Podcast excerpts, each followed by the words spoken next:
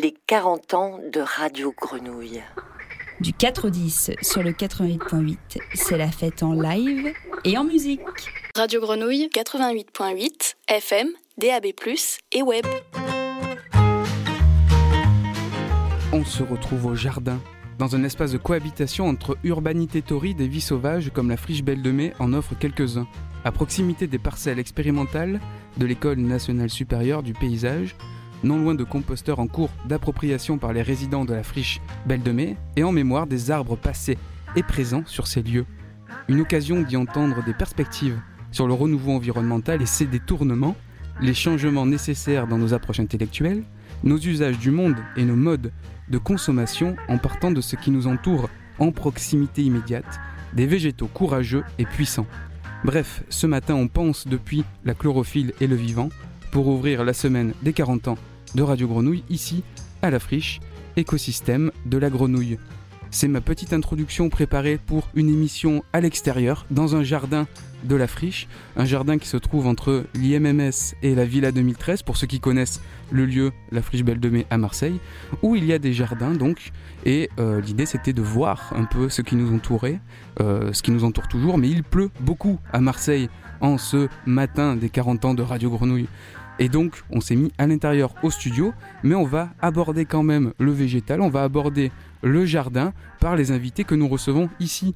On va parler donc euh, quand même philo avec les philosophes publics dans quelques minutes. On va écouter quelques, quelques pépites envoyées par des résidents ou des anciens résidents. On va écouter un apiculteur artiste. On va être à l'écoute aussi de mobilisation citoyenne et on va écouter des voix descendues des montagnes et des textes de la forêt. Et peut-être, si vous êtes bien gentils, des humanoïdes qui poussent.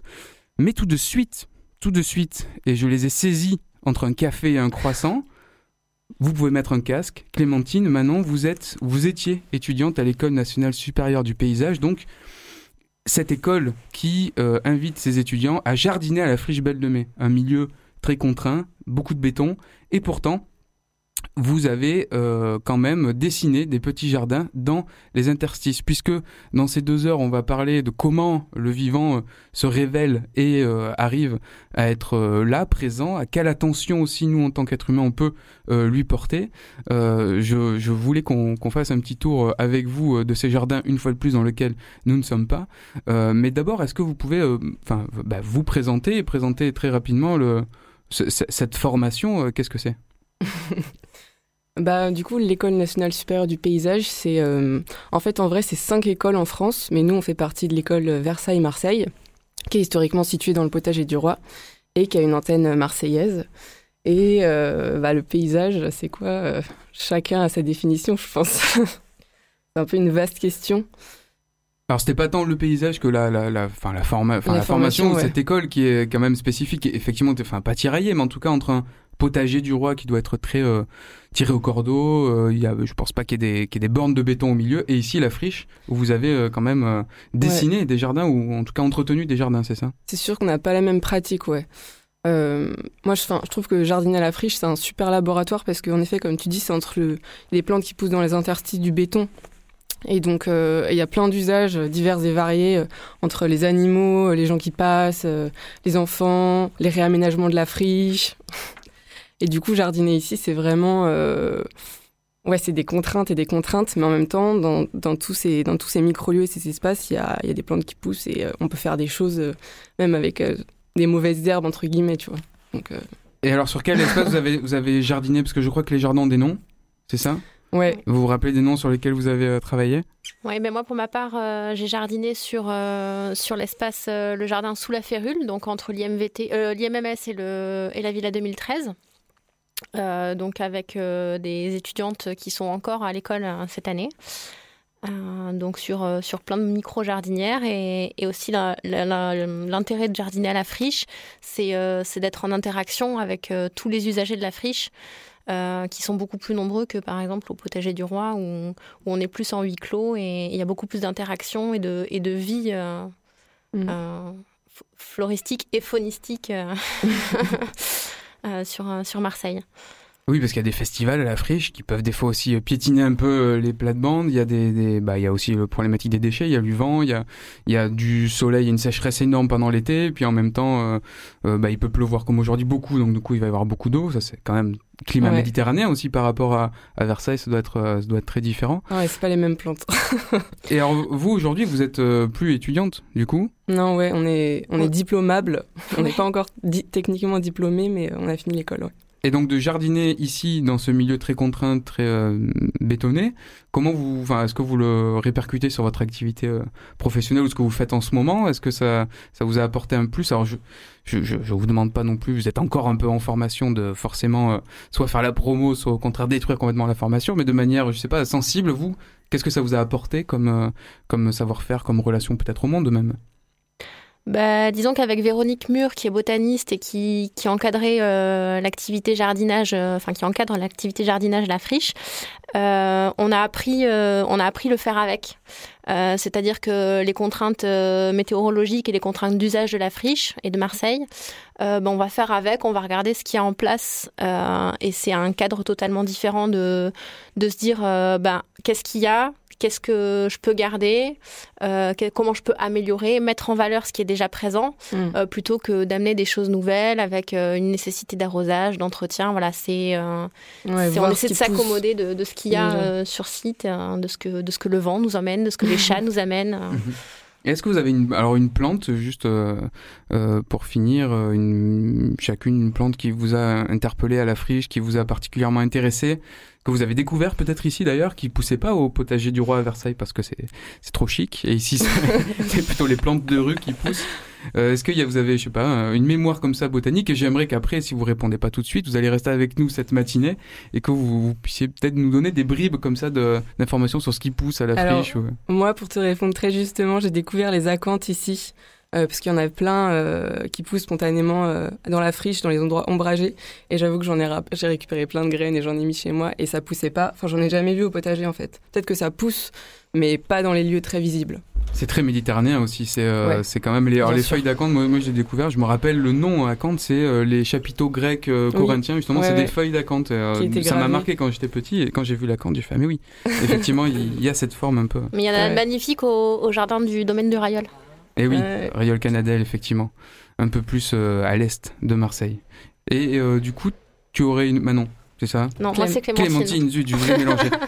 Clémentine, est-ce que tu aurais une plante aussi comme ça là, qui euh, Euh, ben moi, une plante T'aurais qui, marqué. du coup, euh, que j'ai découvert à, à la friche et qui, qui a donné son nom au jardin, c'est la férule, qui a poussé, qui s'est épanouie magnifiquement dans notre jardin et, et qui, a, qui a servi un peu de, de plante totem à notre jardin. Qui, est, qui est une plante qui, qui peut ressembler de loin au, au fenouil, mais, mais qui, voilà, qui a une belle ombelle avec des, des magnifiques fleurs et des magnifiques graines. Et, et d'où aussi vient l'expression euh, être euh, enfin sous la férule, sous le joug de quelqu'un. euh, donc, euh, Parce que c'est très une plante grand. très grande. Ouais, Ouais. voilà, Mm. très grande. Par Oui. contre, on peut pas la consommer, je crois, non Non. C'est, c'est ouais, faut faire attention. non, ça il, peut vaut- être il vaut mieux pas. Il vaut mieux pas. Alors, on va écouter des, des, des, des brillants prédécesseurs de votre formation. Ils ont un collectif de paysagistes qui s'appelle Par ailleurs Paysage. Et il y a quelques temps, on a fait, un, il y a quelques années maintenant, un petit herbier sonore. Ils ont fait aussi des billets à ces micros pour parler de la friche paysager, un des, des espaces Mhm. euh, dont ils s'occupent à la friche et avec beaucoup de, de laisser-faire. Et euh, on voit toute une végétation très euh, méditerranéenne se développer spontanément dans cette friche. Mais là, il, là, il va nous parler euh, du liseron, je crois. Oui, c'est ça, du liseron. On écoute l'herbier sonore de la friche paysager. Donc là, ce qu'on voit là-bas, c'est euh, du liseron. Euh, on le voit vraiment bien parce que les fleurs sont bien ouvertes, elles sont bien blanches, donc elles tranchent sur le, sur le vert général. Et ce liseron, probablement le liseron des jardins, est hyper vigoureux, c'est un peu l'équivalent de la ronce. Ça colonise très vite, en fait ça entortille ses tiges autour des autres végétaux.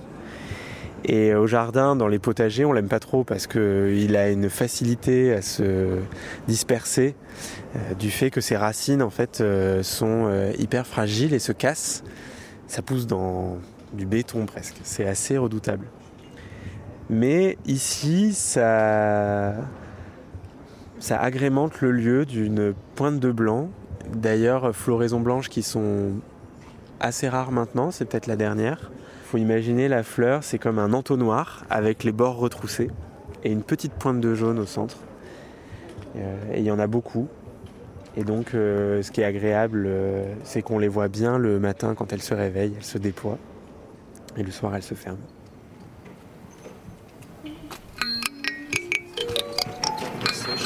Un herbier de la friche paysager. Par ailleurs, par ailleurs, paysage. Voilà, c'était les par ailleurs paysages avec le liseron. Vous saurez tout sur le liseron. Il y a toute une collection comme ça de petites euh, pépites, de petites pastilles. Ouais, pastilles, mais c'est des pépites aussi. Euh, sur le site de Radio Grenouille, vous tapez dans un moteur de recherche Radio Grenouille la friche paysager et vous tombez sur cet herbier sonore. Et euh, j'ai des très bons souvenirs de réalisation. Donc on salue les par ailleurs paysages qui nous font voilà régulièrement le tour comme ça de, la friche et de certaines variétés. Et donc jardin, eh ben jardin, on est au jardin dans les studios de Grenouille évidemment, mais j'ai convié pas mal de personnes qui ont la pratique du jardin, qu'elles soient intellectuelles ou très euh, physiques, voire les deux. En général, l'un appelle l'autre. Et c'est Catherine Verrier, donc du ZEF, mais qui vient nous parler plutôt du jardin de la gare franche, qui est au micro avec moi. Bonjour Catherine. Bonjour Jean-Baptiste. Alors, l'idée, c'était de parler aussi de la friche Belle de Mai où on est, mais aussi d'autres lieux euh, avec lesquels on compagnonne, puisque on, on a fait encore récemment euh, avec vous, c'est mon collègue Mario qui était au micro euh, avec toi pour parler de, de, du projet de l'année dernière avec Hilaria Tourba, cette artiste qui était résidente au ZEF. Et vous parliez de nature, toujours. qui est toujours, et il y a toujours, je crois que l'expo au Mucem a fini, Oui, mais elle est toujours en travail. oui, elle est encore euh, associée au ZEF pendant un an, Hilaria Tourba. En principe. tout, tout change vite. Oui. Mais en tout cas, vous prenez le temps. aussi. Ah Oui. Et vous prenez le temps quand même de voilà de fréquenter euh, cette bande, c'est ça, c'est une bande d'artistes Ouais. qui accompagne la programmation euh, du ZEF. Oui, qui est associée au ZEF pendant trois ans en principe. Et puis des fois c'est plus, c'est quatre ans, c'est cinq ans, on ne sait pas. Ça dépend, c'est un peu comme un jardin, euh, c'est un peu avec l'esprit euh, l'esprit jardinier que les artistes arrivent et repartent en fonction du projet. Parce que le projet, donc c'est euh, bon, il y a le Merlan d'un côté, la Gare Franche. Vous avez fusionné récemment, alors on en parle encore un peu, mais bientôt peut-être ce sera, on n'aura plus besoin de faire cette historique-là.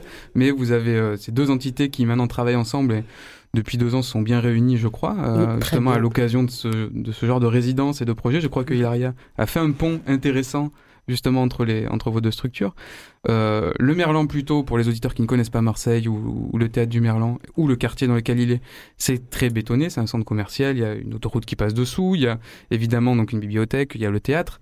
À la gare franche, il y a euh, c'est un, quartier aussi urbain évidemment, mais il y a une dimension euh, presque campagnarde dans la, la petite Bastide et le jardin qui est autour. Ben voilà, on parle d'ailleurs d'une bastide. Donc, en fait, c'était avant historiquement euh, la, maison de la gare franche. C'était ce qu'on appelait une campagne euh, de Marseille, parce que sur le plan d'Aou, qui jouxte euh, la gare franche, ben, ben, pareil, c'était une campagne. Il n'y avait pas ces immeubles, cette cité, qui est d'ailleurs en rénovation urbaine depuis 20 ans.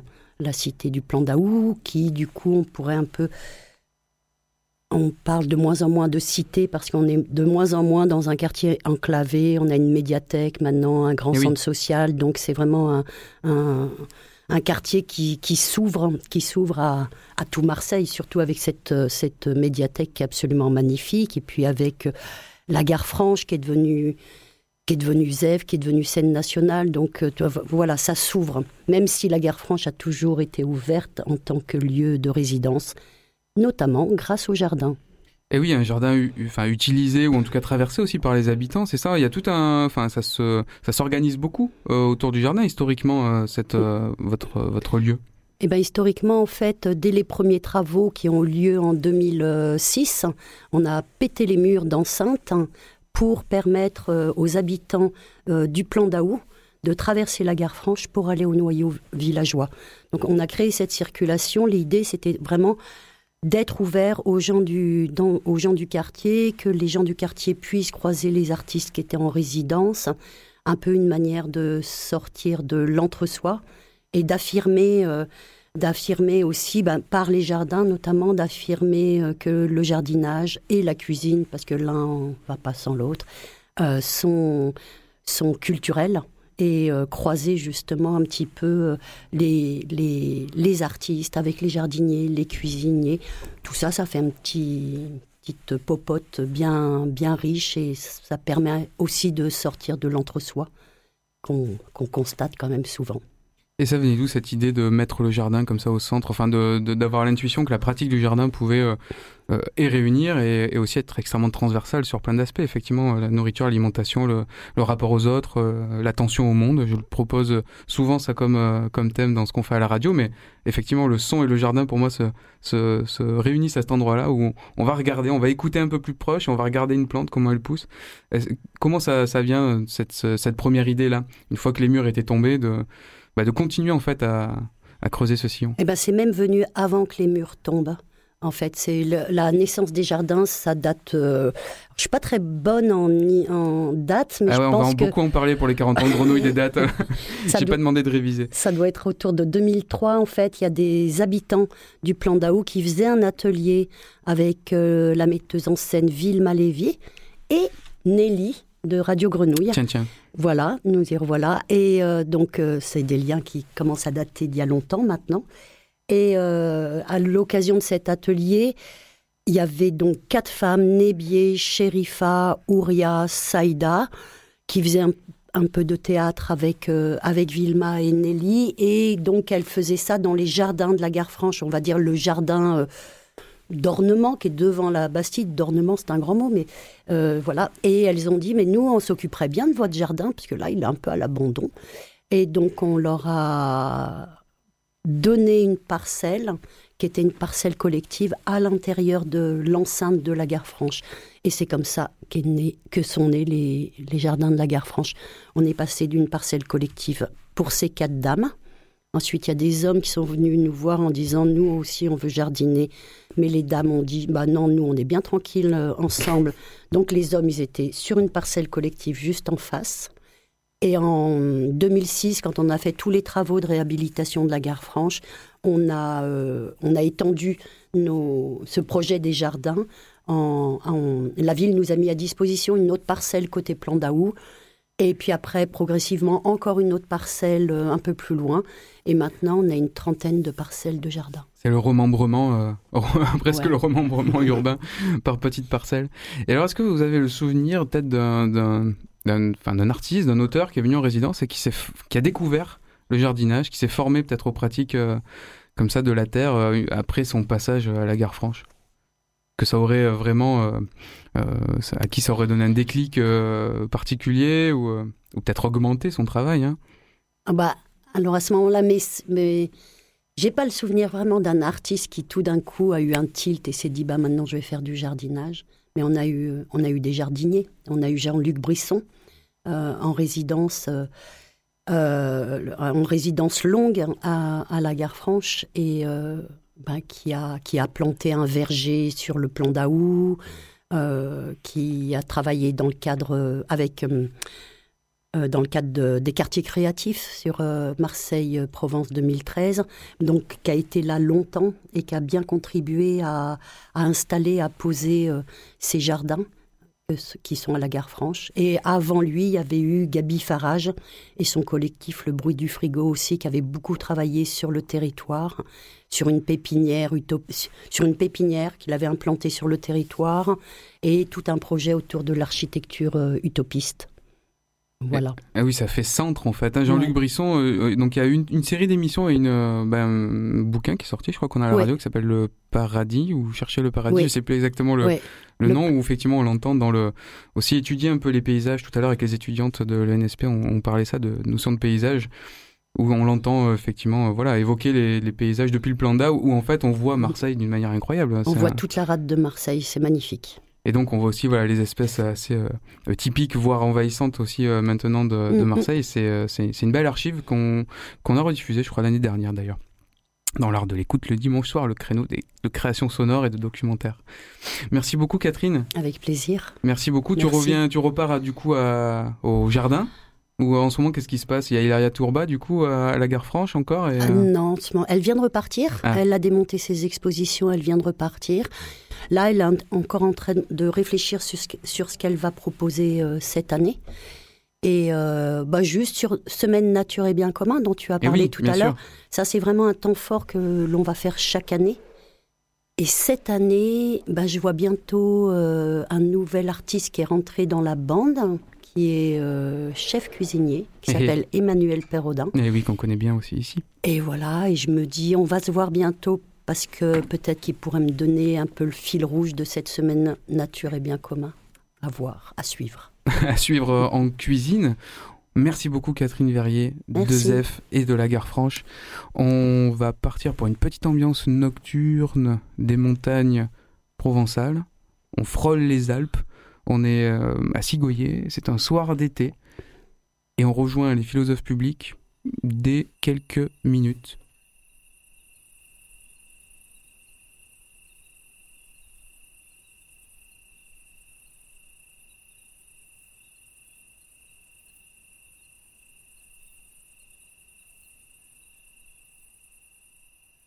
Voilà, donc c'était cette petite ambiance pour se rappeler euh, l'été. Alors qu'il pleut des trombes d'eau à Marseille, rappelons-le, c'est pour les archives, je le martèle, comme ça on pourra bien bien dater cette, euh, cet anniversaire, cette semaine anniversaire des, des 40 ans de Grenouille. Et donc, dans le studio, on reçoit Marc et euh, Gabriel, des philosophes publics. Alors, on reçoit les compagnons, on reçoit des résidents historiques et réguliers et passionnants de, de la Grenouille. Donc les philosophes publics, je vous laisse faire une présentation, peut-être Marc quand même, de ce que c'est, de peut-être comment vous êtes retrouvé aussi euh, à Grenouille. Alors les philosophes publics, c'est un collectif de professeurs de philosophie qui s'est créé en 2015, un peu dans le contexte post-attentat. Donc c'est un collectif euh, d'enseignants qui ont eu envie de d'aller vers des publics qui sont pas forcément euh, enclins à aller directement assister à des cafés philo, des ciné philo, etc. Donc aller chercher des gens un petit peu loin a priori de nous pour euh, bah, d'abord pour nous enrichir, pour mieux comprendre la, société, parce qu'on avait l'impression, enfin on a toujours l'impression d'ailleurs de mal la comprendre et de, voilà d'avoir beaucoup de choses à apprendre de tout le monde.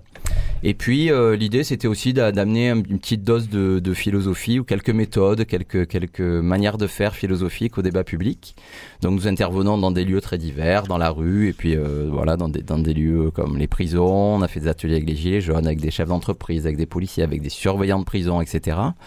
Ce qui nous a amené à, à travailler euh, avec Radio Grenouille avec beaucoup de plaisir. D'ailleurs, je souhaite un très bon anniversaire à, à Grenouille, qui est quand même une radio que j'écoute depuis très très longtemps. Mais en fait, le lien, il s'est fait, bah, il s'est fait par moi, à vrai dire, hein, euh, pour Mhm. être franc, puisque moi, je travaille avec euh, Radio Grenouille depuis une petite quinzaine d'années, avec de nombreuses chroniques. Et donc, ça nous a semblé naturel, parce que je pense qu'on partage beaucoup de valeurs communes avec Radio Grenouille, enfin, notamment ce, goût pour les gens, euh, cet intérêt pour le débat, cet ancrage très fort dans la ville aussi. Enfin, il nous semble, je sais pas si Gabriel sera d'accord, mais on s'est souvent dit que le collectif des philosophes publics était quand même un collectif très marseillais et qui avait euh, dans notre ville une, aisance avec la parole, une, habitude de parler les uns avec les autres. D'ailleurs, on a beaucoup de collègues de, professeurs de philosophie en France qui nous disent, mais il y a à peu près qu'à Marseille qu'on pourrait réussir ça, Euh, c'est-à-dire un collectif comme ça qui parle avec tout le monde. Et c'est vrai que les gens, quand on est dans la rue, viennent facilement nous parler. Voilà, et Grenouille aussi, je crois que c'est quand même une radio qui, est, qui, est, qui, a, qui a vraiment un, un lien avec, euh, avec cette ville. Et bon, il me semble que la rencontre était naturelle, donc voilà, on a une chronique sur Radio Grenouille de manière assez régulière depuis plusieurs années. qui est le pendant euh, radiophonique du coup de votre action dans, dans la rue, parce que c'est ça euh, le principe euh, aussi qui fait votre succès, j'ai envie de dire, votre visibilité dans la rue, c'est aussi une roue, je crois, c'est ça? Oui.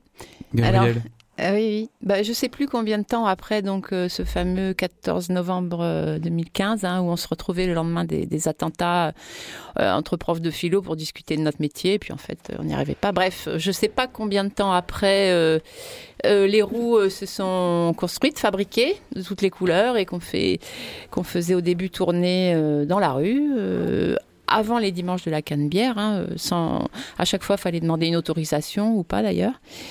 Et donc euh, le, principe, c'était que cet aspect euh, coloré, euh, ludique, évite que, les gens soient intimidés, euh, philosophe, philosophie. Donc euh, voilà, donc ça, a lancé des questions correspondant à chaque couleur. Donc les gens tournent la roue, on tombe sur un mot ou une notion et on en discute avec vous, quoi. Oui, oui, là j'ai amené mon, un des petits, des petits Ah panneaux ouais. qui, qui accompagnent la roue. euh, bon, il y en a des deux côtés parce que les thèmes évoluent, hein, mais là, euh, selon les couleurs, on a euh, euh, le travail, la société, la liberté. Ah, pardon, je t'enlève des mains, mais c'est pour qu'on le voit tous en studio parce qu'on est de Ah plus en plus en studio, ouais. c'est super. C'est vrai qu'il n'y a pas, là, il n'y a pas, il y a pas la nature, mais après, on s'est passé aussi Bah oui, ces petits panneaux. La nature euh, ou l'environnement euh, s'est introduit peu à peu. Et mais nous c'est euh, ça, ouais, c'est ça que j'allais vous poser comme question. Je cherchais ça un peu comme mot, Marc. pardon. Ouais, non, je- nous sommes une vingtaine de, de professeurs de philosophie dans le collectif, mais c'est vrai que c'est les, les roues, c'est quand même euh, Gabriel qui les a créés, euh, y compris matériellement, hein, puisqu'on a aussi des, de- la chance d'avoir des, des collègues qui viennent des arts plastiques, qui ont un lien fort avec les arts plastiques. Donc c'est vrai que là, voilà, c'est- bien que ce soit Gabriel qui présente les roues, parce que c'est vrai que c'est quand même celle qui, euh, dans le collectif, avait eu cette idée-là. L'idée de parler dans la rue, on l'avait tous, mais l'idée de passer par ces roues multicolores qui sont devenues un petit peu notre notre marque de, de reconnaissance et notre notre signe, c'était elle qui l'avait eu. Et donc, la nature, ou en tout cas les, les problématiques climatiques, quand, euh, parce que c'est quand même, euh, ça, enfin, ça s'entend beaucoup euh, quand même à travers les médias et tout ça, on a tous des degrés de conscience par rapport à ça différents. Mais dans la, dans, dans, dans la rue, là, quand vous discutez avec les gens, est-ce qu'il y a, euh, voilà, euh, quelque chose que vous avez senti poindre euh, en ce moment ou ces dernières, euh, ces derniers mois, ces dernières années Euh, Sous quel angle vous l'abordez? Comment, euh, qu'est-ce que vous pouvez euh, euh, récolter comme parole autour de ça, et notamment de réflexion philosophique Bah, déjà, quand même, entre nous, euh, certains, certaines euh, étaient euh, plus sensibles euh, à ces sujets-là, parce que, euh, oui, on est une vingtaine, maintenant 25, donc on a, on a des, des, des, des questions qui nous travaillent plus ou moins, chacun, chacune, et, et euh, donc euh, c'est un peu comme ça que ça fonctionne d'abord au sein du groupe. Euh, Quelqu'un euh, communique aux autres euh, ce qu'il travaille, hein, la, la, la question qui, qui l'anime, et euh, ça, ça prend, ou pas d'ailleurs, hein, c'est pas grave, mais donc il y avait il y avait quelques philosophes publics qui étaient très sensibilisés à la question du vivant, de l'éthique environnementale, de la nature, de ses droits éventuels, etc. Et euh, après, c'est vrai que c'est au fil des, ateliers en prison ou dans la rue, des enregistrements grenouilles, parce qu'on prévoit quand même euh, les thèmes, des cinéphilos, que euh, donc on se, on se, comment dire, on se, on se fédère autour, autour de, ces questions. Et bien sûr que depuis quelques temps, ça a une résonance plus forte dans la rue, quoi qu'on trouve toujours des, des, des, personnes peu, peu sensibles à ce sujet. hein. C'est très courant. Et du côté de la culture philosophique, comment ça a été pensé? Parce qu'aujourd'hui, il y a, il y, a, il y a pas mal de, de, de productions euh, littéraires ou euh, de réflexions euh, de, tous, les, tous, les, tous les milieux, j'allais dire, mais que ce soit enfin, économique, euh, philosophique aussi. Mais dans le, par le passé, est-ce qu'il y a un corpus existant déjà euh, de, de réflexion autour de, de l'environnement qu'on peut confronter avec les problématiques contemporaines? Bah, Il y, il y avait vraiment deux axes. hein. Moi, j'avoue que j'ai j'ai tiré un peu le, le groupe vers euh, vers une vers l'effondrement en fait. Enfin, pas l'effondrement du groupe, hein, mais euh, vers, les questions de l'effondrement et de la collapsologie. J'a- J'avais envie de, de, voilà de, lancer une alerte. euh, forte de bon je sais pas et donc euh, oui ça suscitait des des, des discussions même entre nous hein, euh, urgence pas urgence euh, est-ce que est-ce que toi, lui, est-ce qu'on n'est pas un peu catastrophiste, toi pas assez, alarmiste, etc. Donc après, pour les corpus dont tu parles, c'est, tellement vaste, hein, parce qu'il y a vraiment, y a vraiment aussi bien des ouvrages de, de- philosophie du vivant, des ouvrages de, justice environnementale qui devient vraiment prégnante, que que des que des, ouvrages un peu plus, des pamphlets quoi, pour alerter. Hein, je sais pas ce que tu en penses, Marc. Oui, euh, alors entre nous, c'est vrai qu'on se donne des, des, des listes de livres à lire parfois, pour, euh, parce qu'on fait aussi des réunions entre nous, en réalité, les philosophes publics, pour avancer un petit peu, pour, euh, pour affiner des, des concepts, pour examiner des, des arguments avec les, les méthodes qui, qui sont les nôtres, avant de retourner vers le public, puisqu'il faut quand même qu'on ait un petit outillage intellectuel commun malgré tout, puisque nous sommes un collectif. Et puis, euh, ce que nous aimons bien aussi, ce que Grenouille nous a permis de faire souvent, d'ailleurs, parce qu'on a souvent eu des invités en fait dans, nos émissions. Et euh, par exemple, on s'est intéressé aussi à l'environnement sous l'angle de la, Convention citoyenne pour le climat. Alors, on, a, on, s'y est intéressé d'abord parce qu'on avait un contact fort avec des gilets jaunes qui se réunissaient autour ski le jeudi soir. Donc, pendant six mois, nous a- sommes allés tous les jeudis soirs discuter avec ce groupe-là. Et ensuite, quand la Convention citoyenne euh, pour le climat a été mise en, œuvre, on s'y est intéressé parce qu'on s'intéresse beaucoup aussi aux questions institutionnelles. En fait, on se, dit que les, mauvaises euh, décisions qui sont prises, notamment sur l'environnement ces dernières années, sont liées sans doute à un dysfonctionnement des institutions. il nous a semblé que la, la CCC, la Convention citoyenne pour le climat, était une institution intéressante. Donc nous avons par exemple eu la chance d'interviewer sur Radio Grenouille, donc l'émission est en ligne, euh, Benoît Beaubry, qui est un Marseillais qui a été tiré au sort, donc un des 150 citoyens tirés au sort. Euh, qui a eu un parcours incroyable. Hein. C'est, c'est, un, monsieur qui s'intéressait pas spécialement euh, ni à la politique, à ce qu'il raconte dans l'émission, ni aux questions environnementales, et qui a eu une vraie révélation, hein, euh, voilà, qui a pris conscience comme les 150 citoyens. Qui a pris une claque, il a dit ses paroles, il a pris une grosse claque. Exactement. D'ailleurs, c'est une interview qu'on peut trouver sur Radio Grenouille, qu'on peut trouver sur Marcel aussi, le média en ligne, puisqu'on l'a, on, en a fait un verbatim sur sur Marcel. Et puis nous avons aussi interviewé euh, Jean-Michel Fourniot, qui était qui est sociologue et qui avait qui a encadré la Convention citoyenne pour le climat. Et euh, cette euh, interview, on l'a, elle est disponible sur un petit journal qu'on a sorti avec les Lapsus numériques, qui sont un collectif de, de psychologues et psychanalystes, avec lesquels nous avons fait un petit journal sur l'effondrement qui qu'on peut trouver assez facilement à Marseille. Et donc voilà, notre idée, c'est aussi d'enquêter. C'est pas seulement, euh, c'est pas seulement d'écouter dans la rue au hasard, etc. Mais nous avons aussi cette démarche de, d'investigation pour mieux comprendre euh, les enjeux et puis aussi voilà par exemple pour pour nous intéresser euh, en, l'occurrence à la convention citoyenne à la fois à ses conclusions bien sûr mais aussi à son fonctionnement et à, l'idée de prise de conscience parce que finalement ce, qui, ce, qui, ce qui nous intéresse quand même en tant que professeur de philosophie c'est aussi comment on prend conscience des choses et comment cette prise de conscience peut modifier nos, comportements donc voilà ces deux interviews bon c'était c'était un moment qui était assez intéressant aussi autour de, de ces mmh. questions mais c'est vrai que la question de l'environnement finalement euh, elle, reconfigure toutes les questions elle, elle, déroute toutes, toutes les, oui, toutes les catégories qui pourraient être séparées. Là, ne serait-ce que si on regarde la liste, finalement, euh, la question de l'environnement, on peut l'aborder euh, sous le thème de, de, la vérité pour ce qui peut rester de, de climato-scepticisme, par exemple, ou de déni, hein, de déni pour X raisons.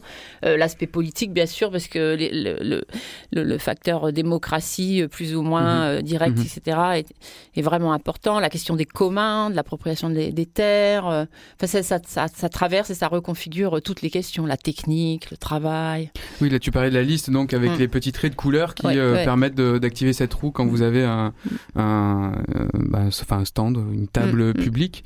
Euh, et effectivement, sur ces questions de démocratie, on voit que là vous partez d'un corpus philosophique, d'un travail philosophique pour appliquer en fait euh, des enquêtes et euh, les questions démocratiques. Moi, j'aurais bien aimé inviter, elle n'était pas disponible aujourd'hui, Joël Zask, et du ah coup, euh, vous, enfin, vous travaillez, vous, fréquentez en tout cas Marc, je sais, peut-être sur des ces thématiques-là aussi.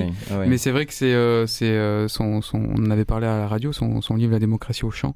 Je crois qu'il effectivement a une, voilà, une, une portée plus qu'environnementale. C'est aussi comment, comment, comment on traite ces, ces questions, comment on active des questions politiques un peu plus euh, engagé et forcément qui ouvre sur, euh, bah, sur des, questions environnementales parce qu'on ne peut pas passer à côté. Bah, si je peux me permettre, on a chacun aussi euh, nos personnalités, nos activités en dehors des philosophes publics et notre métier d'enseignant. Et peut-être je peux dire que, que Marc met les mains à la terre. Mm. Voilà, aussi, hein, ça, fait partie de, de ses activités.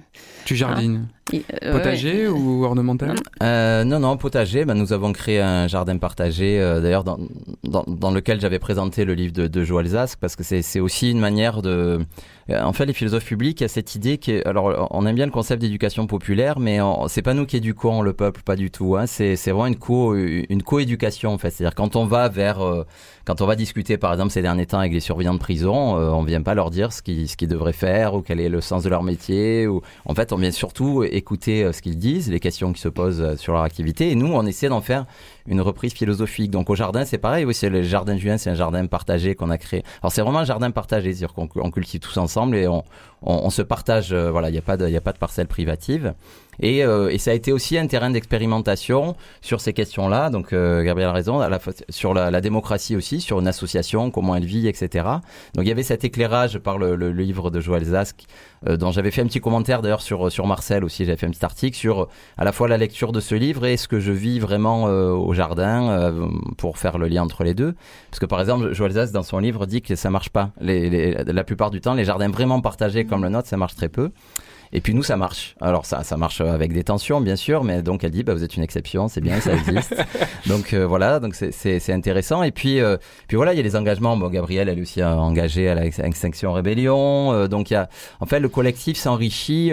comme elle l'a dit, on a beaucoup travaillé avec les personnes migrantes aussi, par exemple, parce que dans le collectif, il y avait des, des, des, des membres du collectif qui s'intéressaient plus à, cette, à, ce sujet, qui avaient déjà des entrées. Donc en fait, c'est aussi un lieu de convergence. Mm-hmm. Et je crois que ça, ça ressemble aussi à Radio Grenouille. Enfin, c'est voilà cette idée de faire converger converger des bonnes énergies, de faire converger des questionnements, de faire se rencontrer aussi euh, ça, c'est un grand objectif qu'on avait, qu'on n'a pas complètement. Par exemple, la même année où on travaillait avec les, les Gilets jaunes, on avait des ateliers avec des chefs d'entreprise. Bon, et notre, notre envie, c'était de les faire se rencontrer. Ça n'a pas pu se faire pour différentes raisons, mais c'est quand même euh, euh, quelque chose qu'on garde en perspective. C'est-à-dire cette idée de, de, confronter les publics. Par exemple, là, voilà, là, on fait des ateliers avec les surveillants de prison, avec les détenus. Bien sûr, assez vite, on va demander à faire des, des ateliers avec les surveillants et les détenus en même temps. Parce que parce qu'on a l'impression aussi voilà, que, le, que, que la société hum, va mal parce que les gens se, se comprennent pas, parce que mhm. les gens ont du mal à se représenter euh, l'expérience de l'autre, le vécu de l'autre, le point de vue de l'autre. Et nous, voilà, cette idée de faire converger des points de vue, c'est quelque chose qui est très important pour nous. Pour ce qui est de l'environnement, euh, me revient, on a, on a fait un, un cinéphilo à l'Alcazar euh, après Soleil Vert. on avait proposé une, quelques films. Alors c'est vrai que Soleil Vert, c'est pas forcément celui que j'aurais choisi en premier, mais enfin il se trouve que ça a été Soleil Vert et, et euh, donc il y a eu un débat euh, suite à ça, et c'est pas voilà, c'est pas un feel good movie. Euh. oui, non, c'est un peu ça. C'est là où les, les, vieux sont transformés en pilules, c'est ça? Ouais, c'est ça. Mais, je vais pas tout dévoiler, mais quand même, non, il a, dans, dans le roman, en plus, c'est pas l'aspect le plus important dans le roman. Mais bon, peu importe, c'est un roman quand même des années 70 avec un, un, aspect quand même fortement anticipateur. Oui, bien sûr. Bien sûr, bien sûr. Bon, en tout cas, le jardin comme, comme commun, c'est aussi, voilà, le commun, et peut-être ça peut être même du jardin hors euh, la terre. Ce que vous cultivez aussi, c'est la rencontre et c'est le commun, donc c'est de, la culture. Ah oui, complètement. Et entre nous, c'est de la polyculture, on va dire. Pour, euh, voilà. permaculture, polyculture, on, peut, on peut tout passer, mais polyculture, c'est beau. Euh, ouais, assez, assez diversifié dans, dans, le, dans, le, collectif des, des philosophes publics. Merci beaucoup d'être passé pour cette, cette matinée introductive donc au jardin, mais cette matinée des, introductive des 40 ans. Je crois qu'on retrouve les philosophes publics dans la semaine. On va vous euh, revoir à un moment donné, Nelly, vous, vous citez tout à l'heure. Oui, oui euh, le, 7 au matin sur les, questions liées au genre. Donc il y aura plusieurs interventions de, du membre des collectifs des philosophes publics. On va repartir un petit peu à la montagne, même complètement à la montagne. Alors on va se réimmerger dans cette mm, belle ambiance euh, euh, nocturne. Et puis on va vraiment après écouter euh, ce qui se passe dans le massif de l'Oisan. Alors on en parlera avec le collectif ici même juste après. Mais avant, d'ici quelques secondes, quelques minutes, ils vont nous proposer une petite performance, un petit retour euh, d'Oisan à partir de voix. À tout de suite.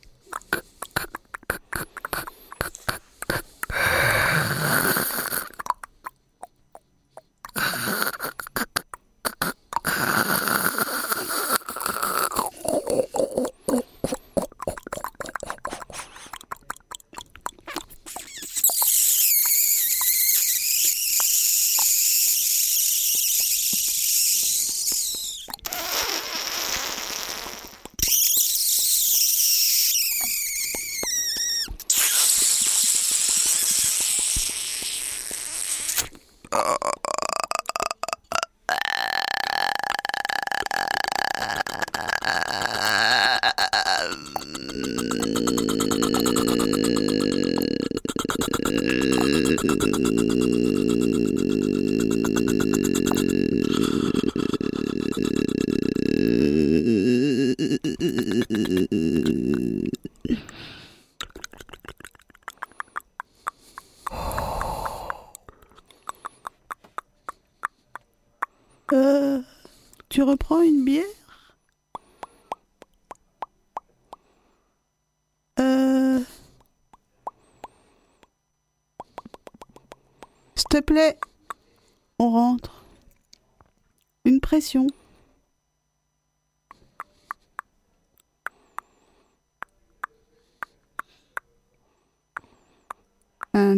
après-midi.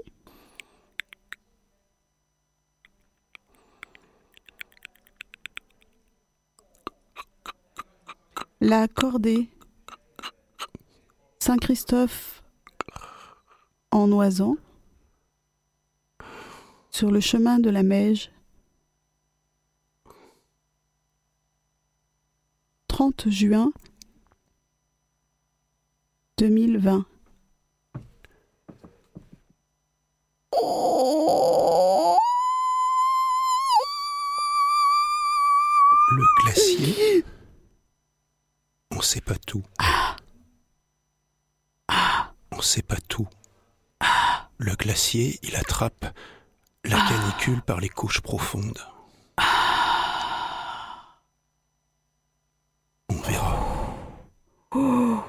Verra ce que ça lui. ce que ça lui fait. On verra dans trois semaines ce que ça lui fait, le glacier. Le glacier des Fétoules. On sait pas. On sait pas tout.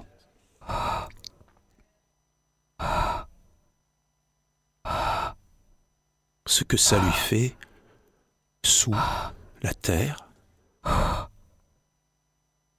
dessus la terre.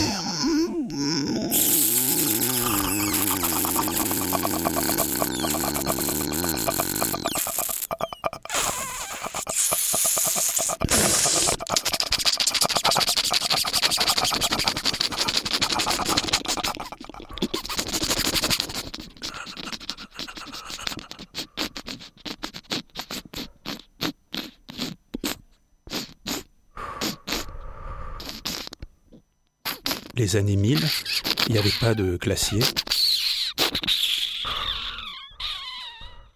Sous la glace, sous la terre, ça ruisselle. Ça ruisselle, les ruisseaux, les ruisseaux se rassemblent, se rassemblent, se ressemblent crus et décrus.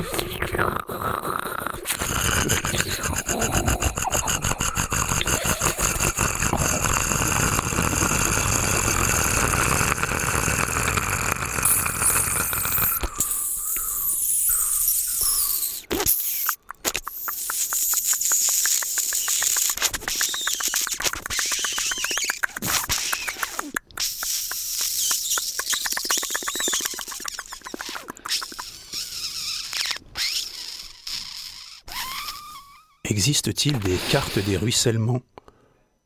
Du dessous, du dessus, bon mais cette eau qui tombe là, elle entre, elle ressort, on ne sait pas toujours, on ne sait pas tout, on ne sait pas toujours où, de quel côté du globe. Et là, ça dégringole sévère.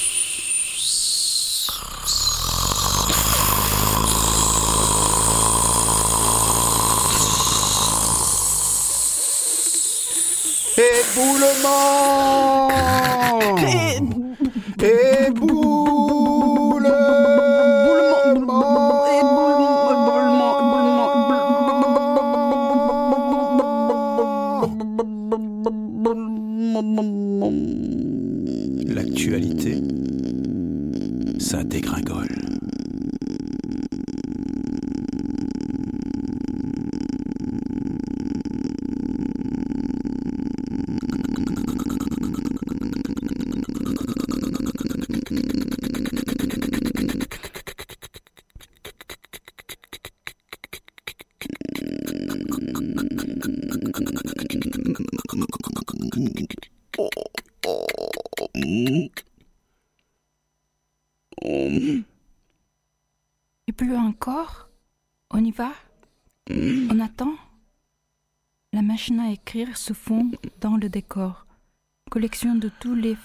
roches rouges.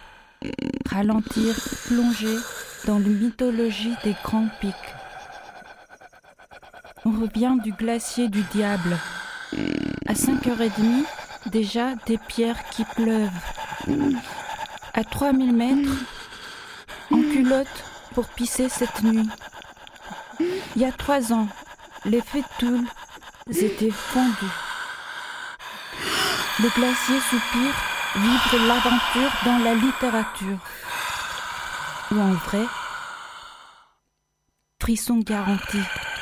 À Biocé, le lac sous le glacier est encore plein. Faut vidanger de plus en plus souvent. Et à Saint-Gervais, on s'inquiète. Éboulement S'inquiéter. S'inquiéter. S'inquiéter. Attitude inquiète. À cause du glacier et des buis. Il dit Il qu'il ressent, ressent la peine. il ressent la peine. Il est, Il est, il dit, il est dans la peine, il est dans la peine. la peine, Être en peine, la peine de ce qui disparaît, la peine de ce qu'on est en train de de perdre. Il se prépare à vivre un deuil. Un deuil profond. Et seul ce deuil, ce deuil Et seul ce deuil, délivrera la, la force, la force de part en part, la force, du haut jusqu'en bas, la force, de ne pas passer à côté de la, la peine, force d'agir, de ne pas passer à côté de la peine, de part en part, de du part en haut part, jusqu'en bas. Une rivière creuse son lit, de part en part, les fétoules se coupent, de part en part, deux rives, part en franches, part.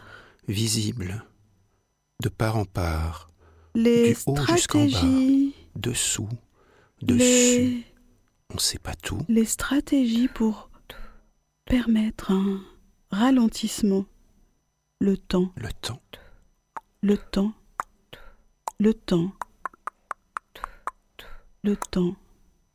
D'une autre façon, le temps, le travail aéré. Plus de temps pour mieux faire ce qu'on doit faire. Plus de temps. Les fétoules se coupent en deux.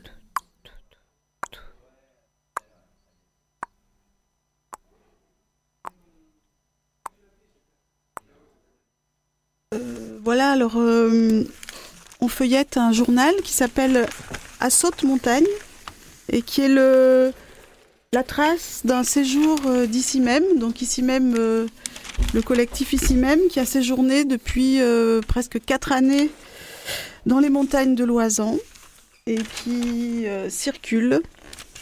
Et cette publication, est, bah, c'est un grand journal hein, quand même qui a un format euh, sur du papier journal Voilà. en plus, hein, sur le papier journal. avec des. On dirait, on dirait presque, on dirait presque un journal gratuit. Alors, euh, Il est gratuit. Il est Il est gratuit. gratuit. Il est gratuit. Vous pouvez d'ailleurs euh, le retirer à Radio Grenouille Gratuitement. sur la console. Il est là, gratuitement. Alors Loisan, juste c'est où Loisan Alors Loisan, c'est euh, un massif qui se situe. euh, alors le collectif de vient de Grenoble au départ, et du coup, euh, ce trajet pour venir de Grenoble à Marseille peut passer par la vallée du Rhône, mais peut aussi passer par les montagnes. Et puis là, on a encore deux choix. On peut passer par le Trièvre, mais aussi on peut passer par le col du Lotaret. Et si on passe par le col du Lotaret, eh bien, on, on est obligé de grimper en oisant. Et Donc c'est haut. Eh bien oui, c'est assez haut. Et ce glacier des Fétoules, par exemple, il est à plus de 2500 mètres, celui dont on vient de parler. Et euh, voilà. Et, Et, donc, ce glacier, ouais. c'est une agence. euh, C'est l'écrit, c'est l'écrit d'une agence de, de conversation. Voilà. C'est un- une chose qu'on pratique depuis euh, plusieurs dizaines d'années. Bah oui, puisqu'on est dans l'histoire. Hein, donc voilà, euh, on est un peu dans l'histoire. C'est mes, mes questions d'après vont, vont tourner autour aussi de comment euh, peut-être Grenouille ici même euh, se sont rencontrés, comment euh, peut-être les collaborations ont commencé, le- votre rapport au son, qui a euh, de- d'où il vient, est-ce qu'il s'est augmenté avec Grenouille ou ça a été une, une rencontre euh, percutante comme ça de deux pratiques déjà existantes? Comment euh, comment la première rencontre, Corinne, tu t'en est-ce que tu t'en rappelles, euh, Grenouille et ici même alors la première première rencontre, tout d'un coup, j'ai eu un vertige tout à l'heure. Euh, On avait que ça, 12 ans, on ça date collège. des, ça date des années 2000, 2000 euh, entre 2000 et 2004, et même avant, Même puisqu'en avant, fait, oui. euh, ici même rencontre Grenouille d'abord par la friche, Mhm. par une histoire de friche, Mhm. puisqu'on a été les acteurs d'une friche à Grenoble qui a démarré la même année que la friche Belle de Mai. Et donc euh, le brise-glace et la friche Belle de Mai euh, ont fait qu'on s'est intéressé à ces histoires de friche des deux côtés. Et c'est comme ça qu'on a rencontré d'abord la friche et puis, et puis euh, une proposition radiophonique assez vite, puisque je crois que c'est dans les années 2004 qu'on a proposé une, une première promenade guidée par la radio pour un groupe public. Une promenade qui s'est écrite. euh, la, la- la question, c'était d'interroger euh, justement le système friche dans, dans ce qu'il avait euh, d'implanter dans son environnement, en fait. Mhm. Et euh, on nous a proposé de travailler euh, sur la question des usages et de, de, de finalement l'espace public qui, qui, qui, qui est celui de la friche. Et puis nous, on a, on a du coup fait un choix euh, d'écrire sur un sujet. On a, je me souviens, on avait appelé cette promenade, de la friche euh, n'est pas une île? Point d'interrogation. Et en fait, euh, cette promenade, finalement, a fait le choix de, s'écrire à partir de la place Cadena, donc de partir de l'espace public urbain tout proche de la friche, et puis d'emmener le public, donc guidé par la radio, une première promenade radio guidée, finalement à l'entrée de la friche sans, sans jamais y entrer, et en circulant donc de cette place Cadena très urbaine, petit à petit en s'éloignant de l'urbain et en traversant le parc de la maternité, en explorant tous les chemins de traverse qu'il y avait alors entre euh, le jardin de la maternité, cette grande maternité qui était à l'abandon plus ou moins à l'époque, une autre friche qui jouxtait une friche, alors on va dire une friche spontanée, naturelle, euh, qui avait euh, euh, très très luxuriante, qui était juste de l'autre côté de l'entrée de la friche. Euh, il y avait là encore euh, un mûrier noir, par exemple, je me souviens, euh, Mhm. qui a été coupé depuis. Et, et l'utopie de cette promenade, c'était de proposer une circulation, euh, on va dire, toute douce et toute lente, qui aurait permis d'aller de la place Cadena à la friche et même jusqu'à la gare, parce que je ne sais pas si vous, vous vous souvenez, à cette époque-là, on pouvait encore aller à la gare en longeant les voies. Et il y avait comme ça une utopie de révéler ce cheminement tortueux, doux, mais assez rapide finalement. C'était beaucoup plus rapide d'aller à la gare par là. Et oui. Euh, et, et avec l'idée peut-être que dans les projets urbains à venir, euh, ben, une attention serait euh, gardée à cette nature et à cette friche euh, dans nos esprits aussi, euh, avec Mhm. cette idée que cheminer euh, par euh, ces chemins un peu de cœur ou euh, de traverse, qui passaient souvent par euh, des endroits encore très euh, naturels finalement, où la, la, la, la nature était revenue, avait poussé et était à l'abandon un peu aussi, hein, eh bien euh, peut-être ça pourrait s'inscrire dans un, un projet urbain à venir. Euh, voilà. Qui pointe peut-être euh, un peu son nez par des, des interstices Et en ça, ce moment. c'était dans les années 2000 et quelques, je sais plus bien. Bah ouais, une petite vingtaine d'années pour ça, il faut que ça se tasse un peu. Puis ça- Non mais ça va, ça, ça- on y est, on y Depuis, on va y arriver. euh, tous les trajets sont coupés. Et oui, c'est très segmenté tout Village ça. Club Soleil s'est installé. évidemment, on ne longe plus les voies ferrées pour aller à la gare. Et, et on est.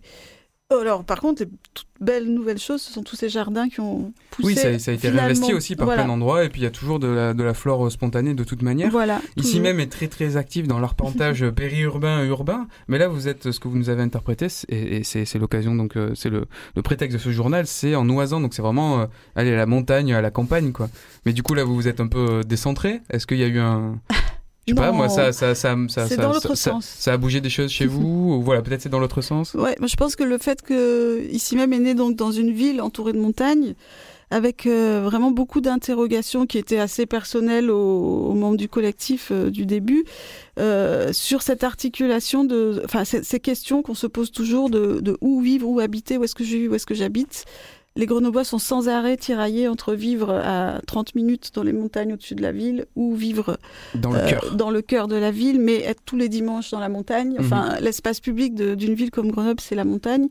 Et en fait, euh, voilà, moi je pense que la pratique d'ici même qui s'inscrit dans la marche ralentie en milieu urbain, c'est un peu un pied de nez à, à cette position et ce ras-le-bol de prendre toujours sa voiture pour aller euh, dans les montagnes et se dire tiens en bas de chez moi je peux aussi euh, ressentir euh, cette envie de, ralentissement et d'a- d'attention à l'environnement tout proche. Et dans le même sens euh, un pied de nez aussi à tous ceux qui finalement travaillent en ville mais vivent dans la montagne et sont dans la voiture tous les jours pour descendre en ville. Enfin voilà donc pour moi c'est pas du tout séparé.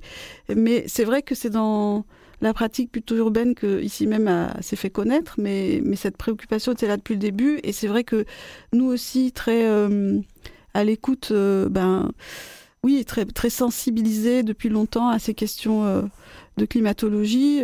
Ça fait déjà à peu près 5 ou 6 ans qu'on, discrètement, on s'éloigne de la ville, pas pour la quitter, parce que je pense qu'il faut surtout pas quitter la ville.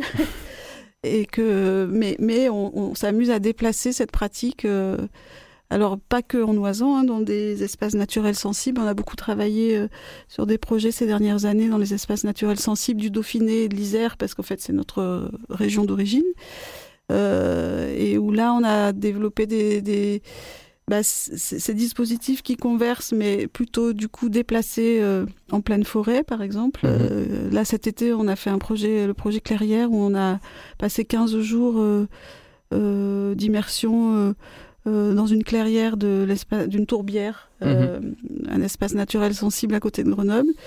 Euh, tourbière dans laquelle euh, étaient invités des groupes constitués, mais, mais aussi euh, visités par tout un tas de passants. Et ce qu'on aime beaucoup, nous, c'est- un peu comme vous, vous l'avez vu dans le texte de tout à l'heure, c'est ces croisements un peu de points de vue. Euh, un territoire, un, un système euh, vivant est constitué de plein de d'entrées et de visions possibles. Mhm. On a beaucoup travaillé avec des collégiens dans des collèges. On aime beaucoup travailler dans les collèges. Où euh, dans ce journal, vous verrez, il y a un témoignage aussi de d'entretiens qui ont été euh, euh, écrits, enfin qui à partir d'un séjour, d'une immersion qu'on a fait dans les déneigeuses en Oisan, par exemple, puisque finalement l'activité humaine euh, demande euh, que les routes soient impeccables tous les matins à 7 heures, Mhm. et du coup il y a toute un, une lecture du paysage du point de vue de ceux qui entretiennent les routes, ce qui nous a beaucoup intéressé, qui nous a fait rencontrer de manière très horizontale un peu toutes les toutes les manières d'user et tous les, toutes les sortes d'usagers, toutes les typologies, euh, typologies d'usagers qu'il y a euh, dans, dans, dans ces territoires montagnards où viennent se conjuguer des problématiques très très dures parfois entre le tourisme Eh oui. évidemment et euh, Mhm. le climat qui change, euh, les, les réalités économiques liées à ces euh, Qu'on retrouve à Marseille, ce que Et- tu évoquais pour le, le 30 minutes, aller à la montagne, vous c'est plutôt la mer. Ouais. Euh, du coup, effectivement, c'est euh, c'est des choses qu'on peut, bah, qu'on peut déplacer à Marseille. C'est pour ça aussi que vous êtes avec nous maintenant dans les locaux aussi de Radio Grenouille. On se, on se, on se fréquente euh, très régulièrement et puis on a plein On de, de, de projets et on s'invite mutuellement sur nos projets respectifs, que ce soit autour de la lecture, que ce soit autour de euh, projets euh, avec des étudiants pour leur faire traverser des campus vers Toulon. Bon, on en, on, on- en reparlera. Je vais euh, vous laisser, on va vous laisser. Merci beaucoup d'être venu parce qu'on est plein dans le studio et on est de plus en plus à, à être dans le studio. On devait être dehors, donc j'ai invité plein de monde pour qu'on fasse euh, ça tous dehors, tous les foufous. Là, on est plein de monde dans le studio, c'est super. Et n'hésitez pas effectivement, à, euh, à- même si je vais vous inviter au micro euh, presque un par un, mais si d'un coup vous avez une envie pressante de parler, de rebondir par rapport à ce qu'on dit au micro, euh, n'hésitez pas, ceux qui sont dans les fauteuils rouges autour de nous, euh, à lever la main et à faire signe. Est-ce que vous pouvez juste vous signer, dire les trois personnes qui ont participé à cette petite performance vocale ici même? Et tu voulais rajouter un truc, Corinne aussi? Non, non. Alors, on aurait pu finir par un petit clin d'œil justement sur cette problématique de tourisme, euh, activité. euh, on aurait pu faire très bref. On a peut-être aussi quelque chose. Ah oui, un petit, un petit, vous avez un petit bref? Oui, on peut, on peut faire dans le bref là. Oui, oui. Allez, un petit bref. tu penses à quoi, Jacques? Ah, Jacques je, pensais à, je pensais à la page 24 de notre euh, journal à, Soit Montagne. Voilà, c'est l'occasion de Allez, relire. page le- 24.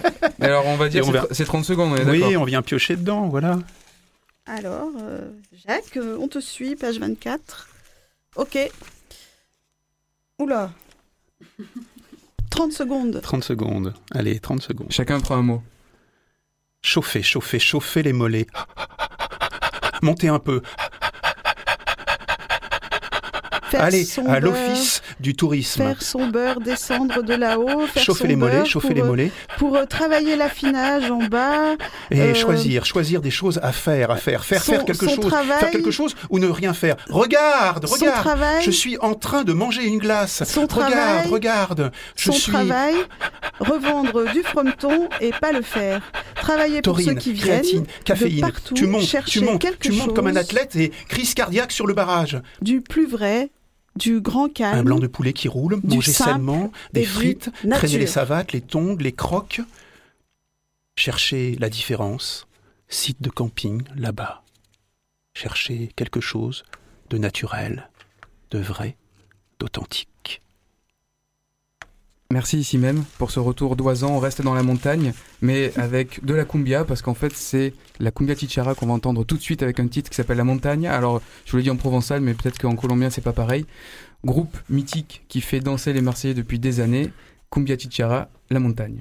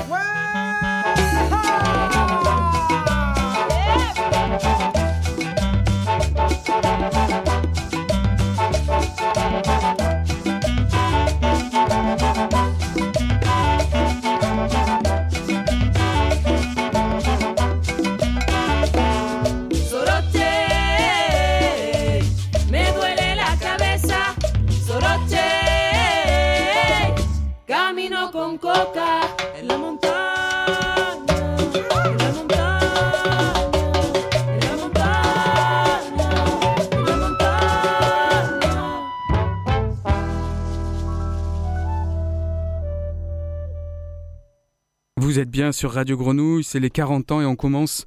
On commence, ça fait déjà euh, plus euh, d'une heure et demie qu'on a commencé pour cet anniversaire des 40 ans. Et euh, donc on a plein de gens autour de la table qui veulent souhaiter un bon anniversaire. Happy birthday to you. Joyeux anniversaire.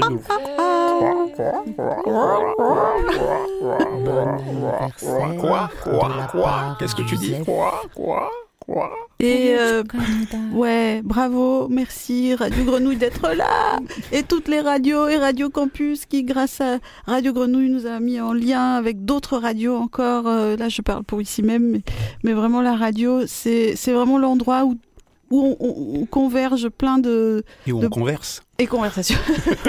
C'est important la conversation. Et en tout cas, il y a encore des endroits où on converse. pour nous, c'est vraiment un espace de création et de de communication au sens euh, au, au- au beau sens, Et de rencontres. beau sens du terme.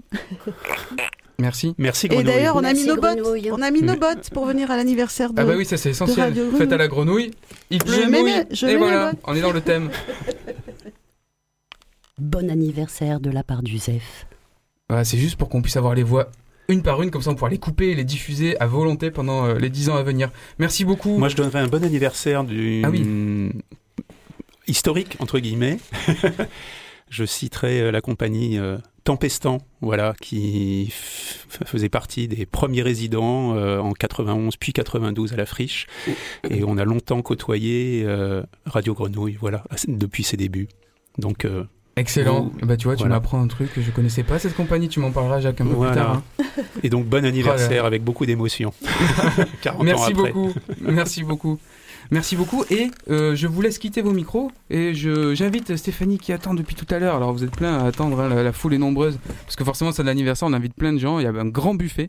Mais euh, il n'y a pas autant de micros que de croissants. Donc euh, évidemment, il y a un peu, de, il y a un peu la, la file d'attente.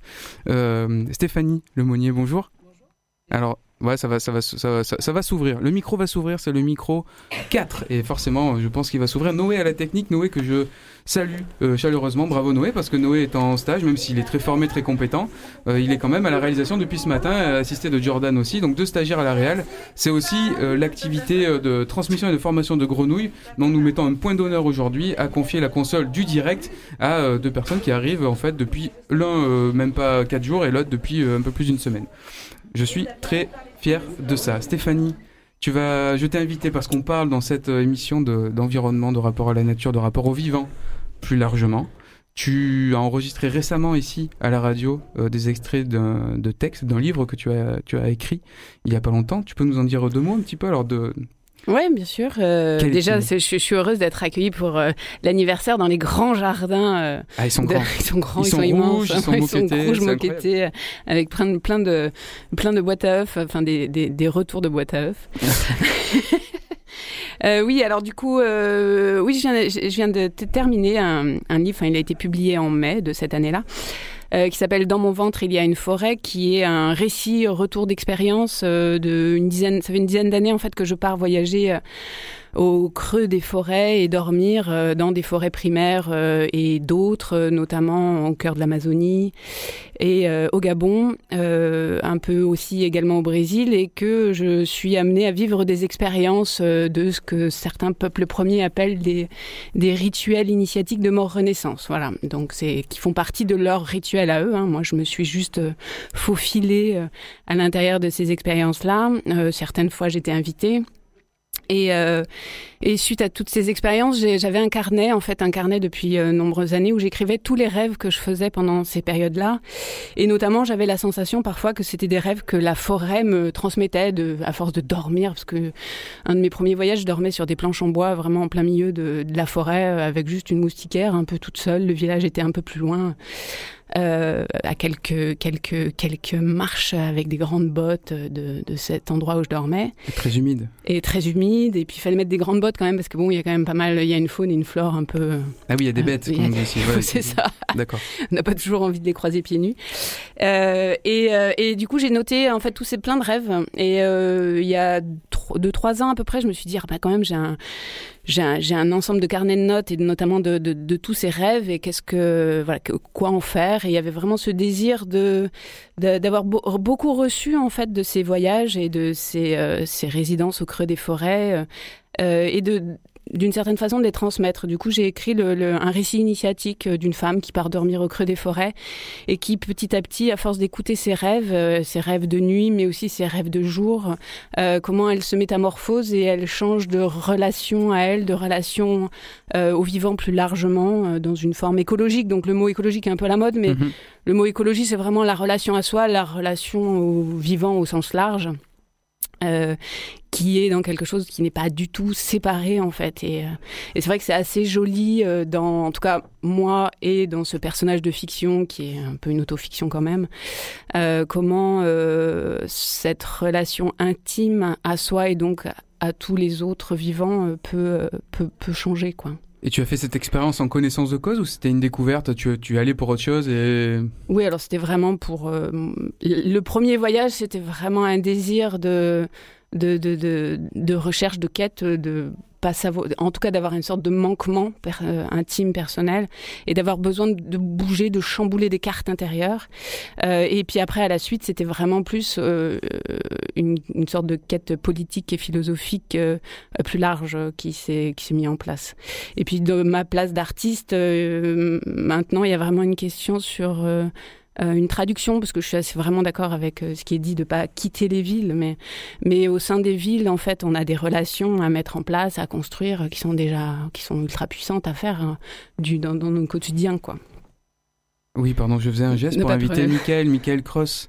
Euh, au micro parce que on parle d'art de relation au vivant. Euh, après Stéphanie je t'inviterai à, à faire euh, à lire un peu quelques euh, des, extraits ouais. euh, un ou deux de, de, de, de ton livre. Euh, mais Michael Cross tu travailles de la compagnie Métacarpe qu'on fréquente aussi on se fréquente depuis pas mal pas mal de pas mal de temps sur les aspects sonores de ton travail. Tu as fait un peu de, de radio ici. Euh, mais tu as un, un univers qui vient plutôt de la performance de la de la, de la danse mais spectacle vivant, mais aussi de l'installation. Enfin, tu es très euh, plastique aussi dans ta dans ta pratique. Euh, Il y a cette dans ton travail, il y a le lien au vivant. Alors, il y a la technologie qui est là, mais il y a aussi le, le, la relation au vivant. juste en parallèle peut-être de Stéphanie, est-ce que tu peux nous dire la, la rencontre, ta rencontre avec cette thématique-là?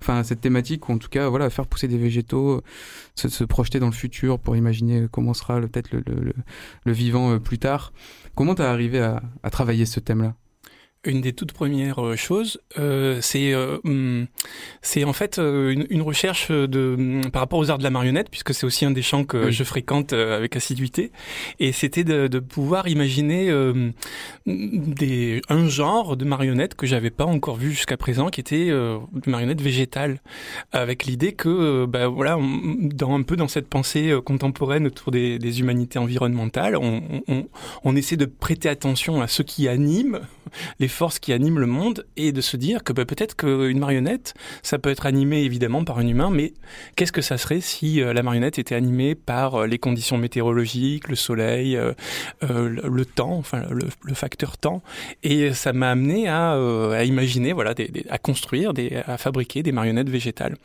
Et à partir de là, eh bien, euh, euh, c'était euh, c'était aussi interroger le soin, le, la, la, relation au performeur, au temps, au marionnettiste. Enfin, comment finalement ça a amené un déplacement à l'échelle de la représentation ou de la, ou de la performance.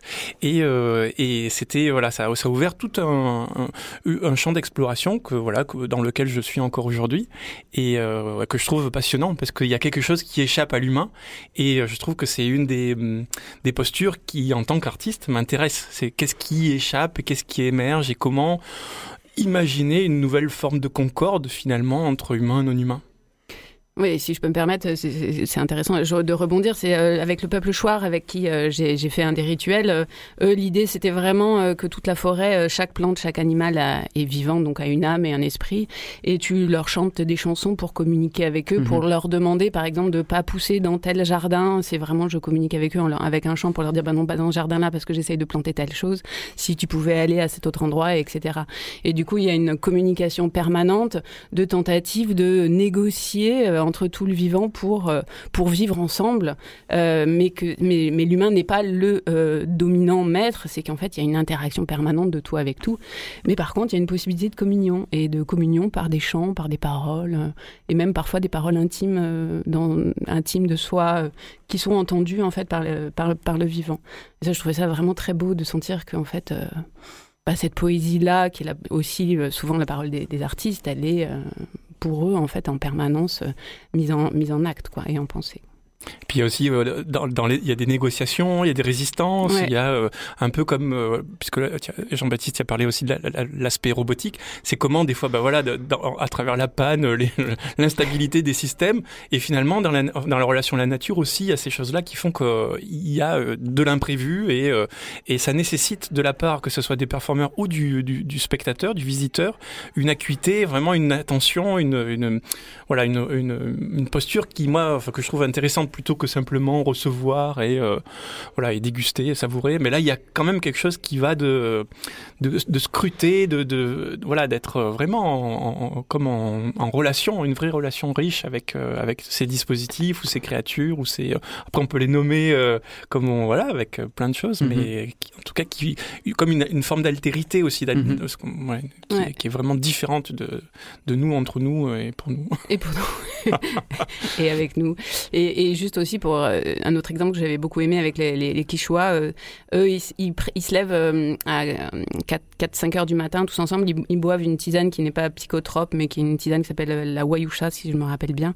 Et ils repartent dormir une heure ou deux, et ils reviennent et ils se racontent leurs rêves euh, qu'ils viennent de faire pour savoir qu'est-ce qui va se passer dans la journée. Et ces rêves sont les rêves qui ont été faits de la forêt mmh. euh, et de tout le vivant de la forêt, et pour savoir qu'est-ce qu'ils, comment ils ont communiqué avec eux, et pour savoir qu'est-ce qui va être euh, bénéfique à, à, mettre en place dans la journée.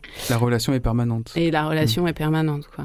Et moi j'ai une question dans, dans ton expérience donc euh, comme ça d'immersion, de dans la relation au sommeil, mais finalement euh, est-ce que, enfin combien de temps ça prend Enfin, je me projette. Hein. Enfin, Ouais. Moi, je, je pense que j'arriverai pas à dormir. Euh, donc, euh, donc la question, c'est combien ça, ça, ça prend de temps pour que le corps finalement, il arrive à, à considérer que cette situation est euh, une situation dans laquelle on peut aller jusqu'à l'endormissement et donc au rêve?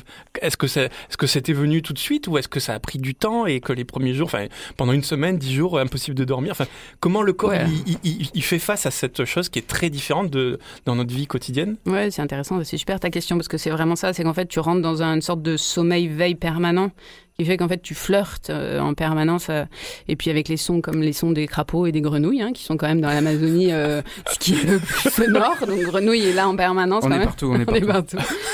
et du coup tu tu t'es, vraiment dans cette veille et éveil sommeil qui flirte en fait donc en fait entre c'est il y a vraiment cette, cette conscient inconscient qui est plus du tout la, la- la même notion que ce que nous on définit et c'est ça qui est aussi super passionnant dans, dans ces réceptions dans ces formes de réception euh, ou ce qu'on pourrait appeler état modifié de conscience qui sont en fait des Mhm. choses qu'on vit en permanence nous c'est juste qu'on veut les séparer mais en fait on est en permanence dans ces petits états de transe euh, qui sont encore plus exacerbés là-bas quoi Je te laisse euh, peut-être nous lire un petit Ouais, extrait avec plaisir de, de, cette, euh, de ton livre, donc. Ouais, alors Dans du mon coup, ventre, il y a dans une mon forêt. ventre, il y a une forêt. C'est à la fois un livre qui vient d'être publié aux éditions Maelstrom euh, en Belgique, et c'est aussi un spectacle en fait que en, en, euh, in situ, que avec lequel je me déplace avec un système audio guide qui traverse des parcs, des forêts, des jardins, des musées. Alors bientôt au par le biais du Citron jaune au musée d'archéologie d'Arles. Et l'idée, c'est vraiment d'un- d'une proposition immersive et de raconter une expérience, mais qui ouvre sur, euh, sur des paysages. Et les paysages peuvent être un, musée, peuvent être un musée ou un champ ou, des jardins, mais aussi des théâtres en, euh, en déambulation transversale. Euh, et et c'est vraiment l'idée de le public souvent au bout de à la fin c'est pendant 15 minutes tout le monde est à l'arrêt plus personne ne parle et il y a 15 minutes de silence comme si vraiment on avait fait une une plongée collective dans une autre forme de relation à l'être ensemble, euh, qui, euh, en tout cas pour moi, est à chaque fois très touchante euh, dans ce parcours-là. Alors je vous lis un tout petit passage si je le retrouve. Alors aussi dire quand même que Radio Grenouille euh, le diffuse euh, par chapitre, je ne sais pas exactement quand, mais dans cette semaine anniversaire. faut regarder sur le site, on a voilà, tout, on a c'est tout ça. noté. Et par petits chapitres, donc c'est très découpé et vous pouvez trouver ce livre à, à la librairie de la salle des machines. Alors je retrouve mon passage. Euh,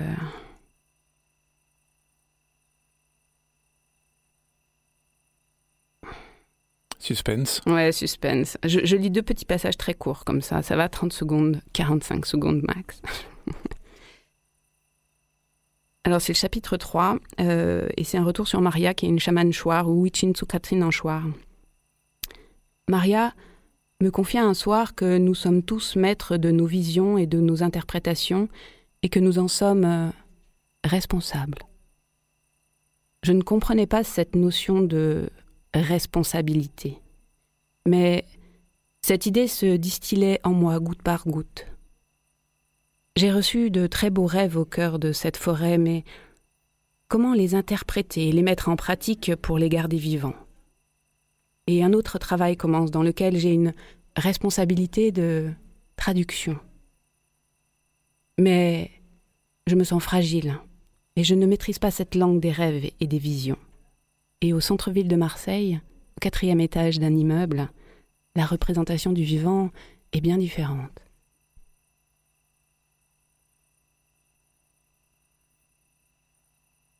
Un autre passage hein, du chapitre 2.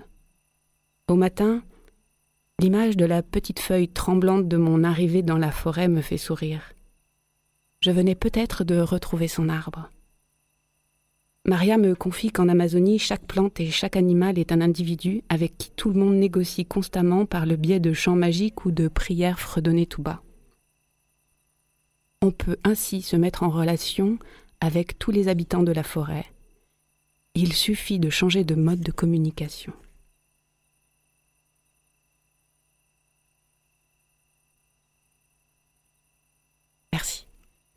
Merci. À toi Stéphanie. Donc on me fait signe en régie qu'en fait c'est 8h30 tous les matins qu'on Ah, peut super. retrouver ta voix avec les extraits donc de ton livre qui est aussi un spectacle Dans mon ventre il y a une forêt. Et donc pendant cette semaine 8h30 on, on- on t'écoute. Merci beaucoup pour ce partage. Merci. beaucoup aussi Mickaël. Euh, je vous laisse prendre peut-être les contacts pour, euh, je sais pas, partager vos univers artistiques. Euh, C'était aussi l'objet de cette rencontre au jardin, jardin convivial Et avec de la moquette rouge. Merci beaucoup. Ah oui, un petit mot qu'on puisse après enrichir notre programmation avec vos voix. Bon anniversaire, Radio Grenouille. Happy birthday. Merci beaucoup. Merci à vous. Bah, je vous libère. Vous pouvez euh, continuer à boire un, café. Si c'est le dixième, n'hésitez pas. Euh, c'est open, open bar aujourd'hui à Grenouille. Et on va euh, continuer, on va enchaîner. Alors, ce que j'aimerais faire, il y a, y y a Jean-Charles Bureau qui est derrière moi, qui est apiculteur à la friche et artiste. Et il y a Arlette Terra qui est plutôt du côté de l'architecture. hein. Puis on va parler de, mobilisation citoyenne autour de jardins qui sont quand même en, en danger. Mais avant, je vais faire une tentative de sortie du studio juste pour aller rencontrer Manon et Clémentine, euh, donc euh, des, étudiantes euh, diplomables, comme elles ont dit tout à l'heure, de l'École nationale supérieure du paysage, parce que j'aimerais avec elles parler de plantes. Alors je vais tenter avec le micro chef. Attention, je change de micro. Nous sommes des aventuriers pour ces 40 ans de Radio Grenouille. Est-ce que, est que le micro bleu fonctionne? Je crois qu'on entend ma voix. Donc je vais sortir du studio, puisque c'est de la radio performative. On est complètement dans euh, les enjeux radiophoniques. Ma parole continue même si je sors du studio, vous allez voir. C'est incroyable. Et donc là, je vais retrouver normalement... Mais voilà, elles sont là, elles sont sur le canapé. Le canapé, le- qu'on appelle le petit salon, le petit salon de, Radio Grenouille. Donc, Clémentine et Manon, vous êtes face à un bouquet de romarin et euh, peut-être un peu de laurier. Hein voilà, ça c'est du laurier. Bon, c'est pas ces plantes-là que vous avez euh, ramassées ni coupées. Moi, je vous demandais un petit peu de. je vous ai mis dans, les mains une flore, hein, des, friches urbaines. Donc, je voulais voir si ça vous inspirait, s'il y avait certaines plantes peut-être euh, qui vous rappelaient vos travaux sur les jardins de la friche, certaines qui vous évoquent des histoires. Voilà, je sais pas. Qu'est-ce que vous Je crois que vous êtes retourné sur les jardins que vous avez euh, jardiné du coup à la friche. Est-ce que vous pouvez voilà nous redire quelques, ou nous dire quelques mots après votre euh, votre arpentage? Je vous passe le micro. Là, on n'a plus qu'un micro à trois, donc euh, Clémentine. Merci. Du coup, on est retourné sur nos sites voir comment ça avait un petit peu évolué durant l'été parce qu'on a laissé nos jardins tout seuls à partir du mois de fin, fin mai, je crois. Et ils vont être repris la mercredi par les nouvelles promotions. Euh, bah, euh, sur, ce- sur ce qui persiste sur les parcelles, en tout cas sur, sur notre jardin, euh, au fil et à moi, euh, c'est les mauves qu'on trouve beaucoup euh, euh, sur les friches méditerranéennes. euh, et, particulièrement ici à la Belle de Mai, où euh, nous on avait travaillé pour les regrouper justement pour faire, un- pour faire des espèces de, de massifs euh, de, mauves, euh, voilà, pour les mettre en valeur aussi. euh. souvent elles sont arrachées, débroussaillées, alors qu'elles ont des belles, belles floraisons. donc on les avait regroupées.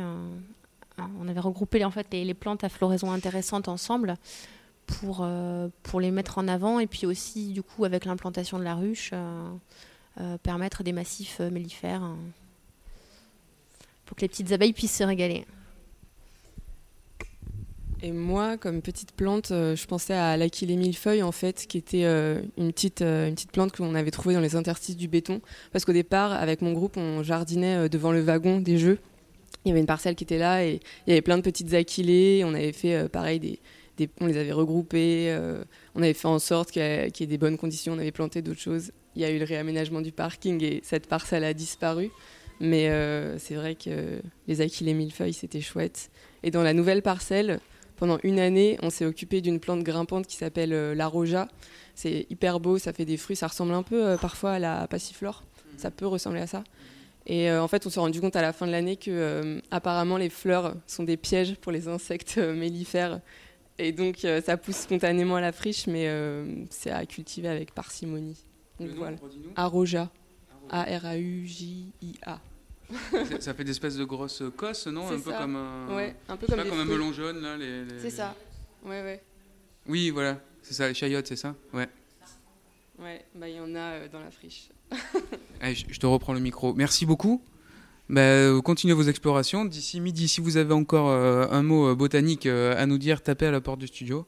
Et, euh, et puis donc on ira voir les mauves, Malva sylvestris, je crois. Euh, donc euh, au jardin, comment il s'appelle déjà? Sous la férule, voilà, sous la férule. Et la férule est en graines. Donc si vous voulez planter de la férule, c'est au moment de récupérer des graines. Merci beaucoup Clémentine et Manon. Je vous laisse aux viennoiseries, quoi qu'on s'approche de midi. Peut-être maintenant, ça va être euh, bientôt l'heure de, l'apéritif. Colline qui vient de passer la porte. Ah, Colline. Écoute, Colline, je te propose de nous rejoindre en studio. Parce qu'on va peut-être euh, convier maintenant euh, aussi Arlette Hera qui est avec nous depuis le début dans ce studio. Arlette, je vous en prie, asseyez-vous et je vais reprendre un micro euh, fixe. Et Jean-Charles, tu peux venir avec nous aussi. On vient d'aborder justement la ruche. Euh, on me parlait de l'aroja, cette plante en fait, qui serait en fait peut-être un piège euh, à insectes mellifères. Alors peut-être tu l'apprends aujourd'hui, je suis désolé de te dire ça, mais du coup, euh, bon, peut-être on va, voilà, je recueillerai à chaud tes, commentaires à ce sujet. Alors attention en régie, je pose mon micro sans fil pour reprendre un micro avec fil. Et en plus, je remets mon casque, ce qui est extrêmement confortable en fait. hein. C'est bien le reportage, euh, le reportage sur le terrain, reportage de guerre, mais euh, c'est quand même très confort le, le- le- le studio aussi. Vous avez mis un casque, est-ce que vous entendez ma voix? Ah oui, depuis le début, tout le monde, tout le monde l'entend. Donc, ce que je, enfin, ce que, ce que je vous propose, c'est qu'on qu'on- discute, puisqu'on est là beaucoup pour discuter. Euh, Colline, tu nous as rejoint dans ce studio. Colline, tu dis euh, deux mots au micro, s'il te plaît, pour voir si ça fonctionne bien? Alors très bien, je... voilà, les deux mots sont donc... euh, Ils sont exprimés. mangés Ouais, Mange- super. Ah là, voilà. Merci beaucoup, Colline. retour. Et donc, euh, Colline, on, on, on- on- enfin, on voulait, on va euh, parler euh, de mobilisation citoyenne sur Marseille pour sauver des euh, parcelles.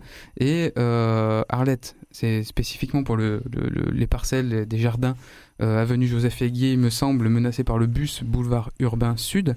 On a convié aussi euh, Julie euh, et Agnès, Julie Demuer, euh, ex-directrice de Radio Grenouille, mais qui a investi dans pas mal de, de collectifs et d'activités artistiques liées au paysage, à l'arpentage, à la, nature, mais au bien commun, on va dire.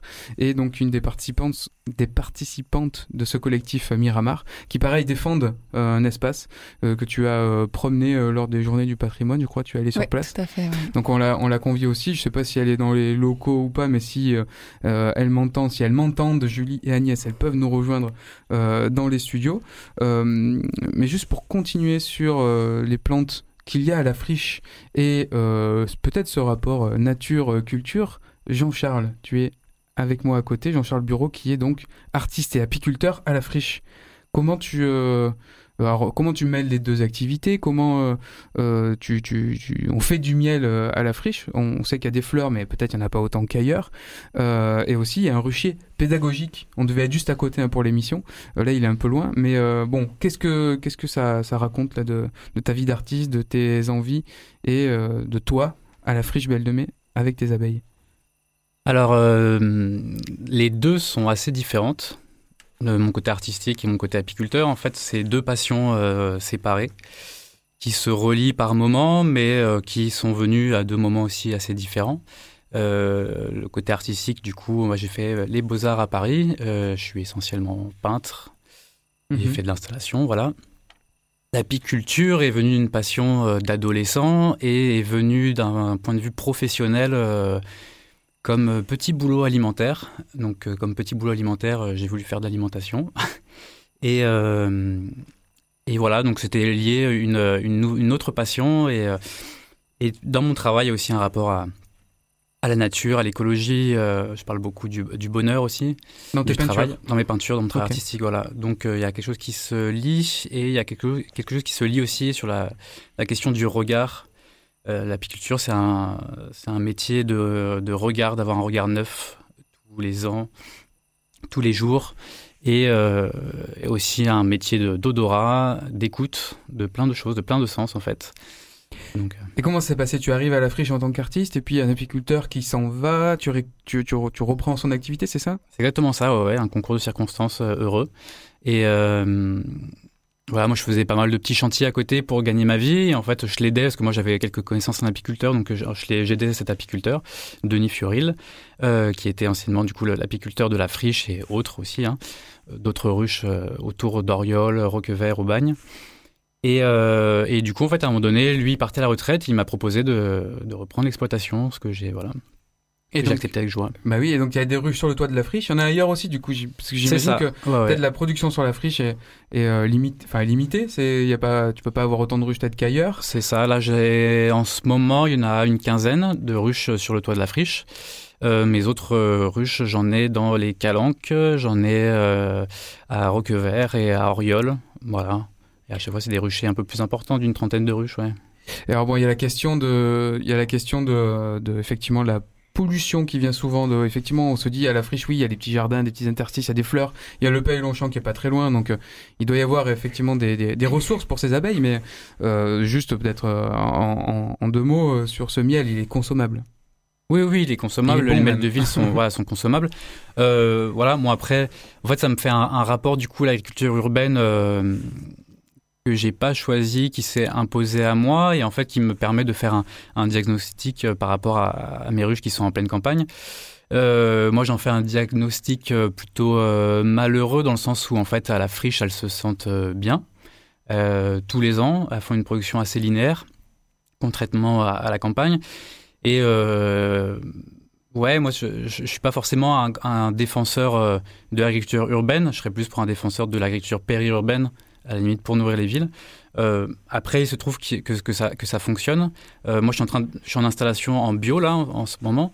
Euh, et bon, le rucher de la friche, du coup, ne passera sûrement pas en bio. De toute façon, j'ai pas l'intention de le mettre en bio. Euh, et au niveau de la floraison, oui, du coup, c'est surtout un miel de tilleul, en fait, qu'on fait, essentiellement de tilleul. Euh, après, il y a plein d'autres fleurs qui euh, vont faire le pollen et euh, pour elles, et puis du miel un peu pendant les périodes un peu plus creuses. Mais du coup, la mielée se fait surtout en juin, juillet. Et on parlait, euh, tu parlais, toi, hein, de ton activité artistique qui fait appel à plein sens et que l'apiculture, ça rejoignait euh, ça euh, par euh, effectivement le l'odorat, le toucher, l'écoute. Qu'est-ce que, enfin, on parle beaucoup des abeilles aujourd'hui, c'est un symbole hein, par rapport à la chute de la biodiversité et tout ça. Comment tu, bah, tu le transmets? Il y a un rucher pédagogique qui a été donc installé à la friche. C'est, tu, tu l'animes régulièrement, tu réunis des enfants autour pour leur expliquer, les sensibiliser justement à, je sais pas moi, à pas couper les arbres, à pas couper les tilleuls, tiens. Et voilà, c'est exactement ça en fait. Donc le, rucher pédagogique s'est installé qu'en avril, donc j'ai pu faire que deux ou trois animations pour le moment dessus. Euh, donc en fait, c'est juste une explication euh, pour l'instant en fait, euh, vu que chaque fois c'est des petites animations d'une heure, deux heures. Donc voilà, comment se déro- euh, qu'est-ce qu'une ruche, à quoi ça sert, tout ça. Et après en fait, ça me sert justement de sensibilisation à à la fragilité de la nature, à la fragilité des insectes, aux, enfants qui ont tendance à accueillir pour euh, voilà leur dire ben on peut regarder, on peut sentir en laissant la fleur sur place, on peut ne pas écraser l'insecte, on peut euh, respecter ce qui est autour de nous et sans euh, sans sans se l'accaparer. Et, et, ça du coup ça c'est une notion qui qui m'est chère et que j'essaie de voilà de transmettre à, travers cette ruche, surtout sur l'accaparement de, de la nature. Et voilà. Et oui, c'est un partage en fait. C'est euh, puis c'est une vie collective. La ruche, alors la friche est très active aussi avec plein de structures culturelles dans tous les sens. Il y a presque une espèce de, de parallèle comme ça entre les deux qu'on pourrait euh, qu'on pourrait regarder. Euh, ton miel, du coup, bon bah il est disponible si on le cherche. C'est le miel bureau, c'est ça? C'est ça. Le, le miel de bureau, même je sais Non, plus. miel bureau, c'est mon Miel famille, bureau voilà. parce que c'est ton de famille, mais ça marche très bien pour la- l'activité urbaine. Euh, merci beaucoup en tout cas de, de nous avoir témoigné ça. Tu peux rester un petit peu Ouais. avec nous parce qu'on va continuer à parler de aussi le, le res- enfin respecter au moins. Euh, voilà, ne pas euh, écraser, euh, ne pas détruire pour préserver puis que, que les, les ressources aussi euh, naturelles soient encore partageables pour les générations euh, futures. Je crois que c'est de ça, euh, c'est ça dont il va s'agir. Donc Colline et Arlette, je vous avez présenté rapidement, mais Colline, quand même pour une petite parenthèse, tu as rejoint l'équipe, la grande équipe des résidents bénévoles de Radio Grenouille, avec le souhait de réaliser une série de programmes qu'on appelle podcast aujourd'hui, évidemment, autour de l'environnement, de l'écologie. Donc on, on s'est mis en travail là depuis quelques semaines, quelques mois, mais il était au milieu, mais pour mettre en place justement et commencer à réaliser euh, des épisodes. Donc on allait voir ensemble un, jardinier, un paysan. Alors urbain, périurbain, euh, je saurais pas dire. On était dans un espace euh, derrière le quartier du Merlan où c'est vraiment en quelques mètres, on passe vraiment d'une urbanité assez féroce à de la campagne comme on pourrait euh, vraiment l'imaginer avec des haies, des grands sols, bref, du sol mou et très vivant puisque Rémi travaille en, en sol vivant avec plein de verre dedans. Donc on commence à aller rencontrer des gens pour euh, évoquer leur relation euh, voilà, à la nature, au vivant, euh, qu'est-ce qu'ils définissent par là, et, euh, et relever un petit peu leurs expériences. Donc bientôt, on aura ce programme en ligne sur le site de Grenouille et évidemment diffusé à la radio. Et appel à tous, on cherche un titre. Alors on avait euh, proposé plusieurs titres, mais on n'était pas très satisfait et on fait, euh, on va tenter une technique Harlequin. C'est-à-dire une technique Harlequin, c'est nos des camarades de Radio Vedette, une émission qu'on retrouvera euh, vers 15h dimanche prochain. C'est tous les tous les dimanches à 15h. Radio Vedette, ils sont à Poitiers et donc ils ont écrit un livre un peu didactique pour apprendre à faire de la radio de manière très euh, très euh, très rigolote, très décalée et ils ont cette technique harlequin, on met plein de mots dans un chapeau, on pioche deux mots et puis paf, ça fait un titre. Donc on va tenter ça ce matin. Il faudra qu'on fasse piocher à tous ceux qui sont passés par les micros d'ailleurs deux mots chacun et on espère qu'on aura enfin notre titre Colline. Et voilà. Donc du Bah coup, oui. il y aura peut-être une émulation collective euh, autour de ces, euh, de ces gros mots euh, à la fois donc qui sont associés à l'environnement et puis des petits mots peut-être un peu plus un peu moins connus du répertoire qui sont plus liés justement cette fois à la faune et à la flore endémique ou endémique par association qui est arrivée un peu plus tard et qui qui a circulé sur ce territoire marseillais. Donc c'est pour faire un petit lien entre ce qui se passe justement donc, euh, qu'est-ce que qu'est-ce que c'est cette cette faune, cette flore euh, dont euh, en partie euh, dont nous nous faisons partie aussi, et euh, d'associer justement des des termes qui peuvent euh, ne pas avoir euh, lieu de d'être associés euh, d'habitude. Euh, donc, on verra ça euh, tout à l'heure. On va tirer dans ces petits euh, ces petits chapeaux euh, des Oui, voilà. des adjectifs. On va voir, on va voir la- la- ce qui va sortir du chapeau. C'est le cas de le dire. J'appelle en studio, euh, une fois de plus, et peut-être quelqu'un qui entend ma voix peut les ramener en studio. Julie et Agnès du collectif Miramar, euh, puisqu'on va, euh, voilà, euh, peut-être échanger avec euh, Arlette, donc par rapport au boulevard urbain sud. Colline, je sais que tu as préparé plein de questions, parce que euh, ton intitulé c'est résidente chercheuse à Radio Grenouille. Voilà. Et alors, tu, tu viens plutôt des sciences humaines. chercheuse, du coup. Mais c'est très bien, voilà, tu as beaucoup, beaucoup de documentation euh, et, et, et de questions. Euh, je te propose peut-être de bah voilà, présenter Arlette, le, les jardins Joseph Aiguier, le boulevard urbain sud, ce que c'est. Ouais, tout à et puis voilà, on se, et puis on discute un peu de ça avec Arlette. Oui, alors du coup, bon, ça fait une belle transition justement sur l'agriculture urbaine dont on vient de, de parler, la fragilité aussi de, de cette agriculture et de cette biodiversité. Euh, donc Arlette, euh, bon, vous êtes coutumière de la radio depuis euh, déjà plusieurs euh, années, depuis en tout cas euh, euh, le début euh, des années 2000, vous avez participé aussi avec Nelly, euh, il me semble, donc à un programme euh, qui s'intitulait Intrigues urbaines et qui a donné lieu à la création d'un film documentaire sur le quartier de Saint-Mauron, euh, qui est donc pas très loin d'ici, et qui évoquait donc les mutations du quartier et le rapport à ces, à ces nouveaux habitants.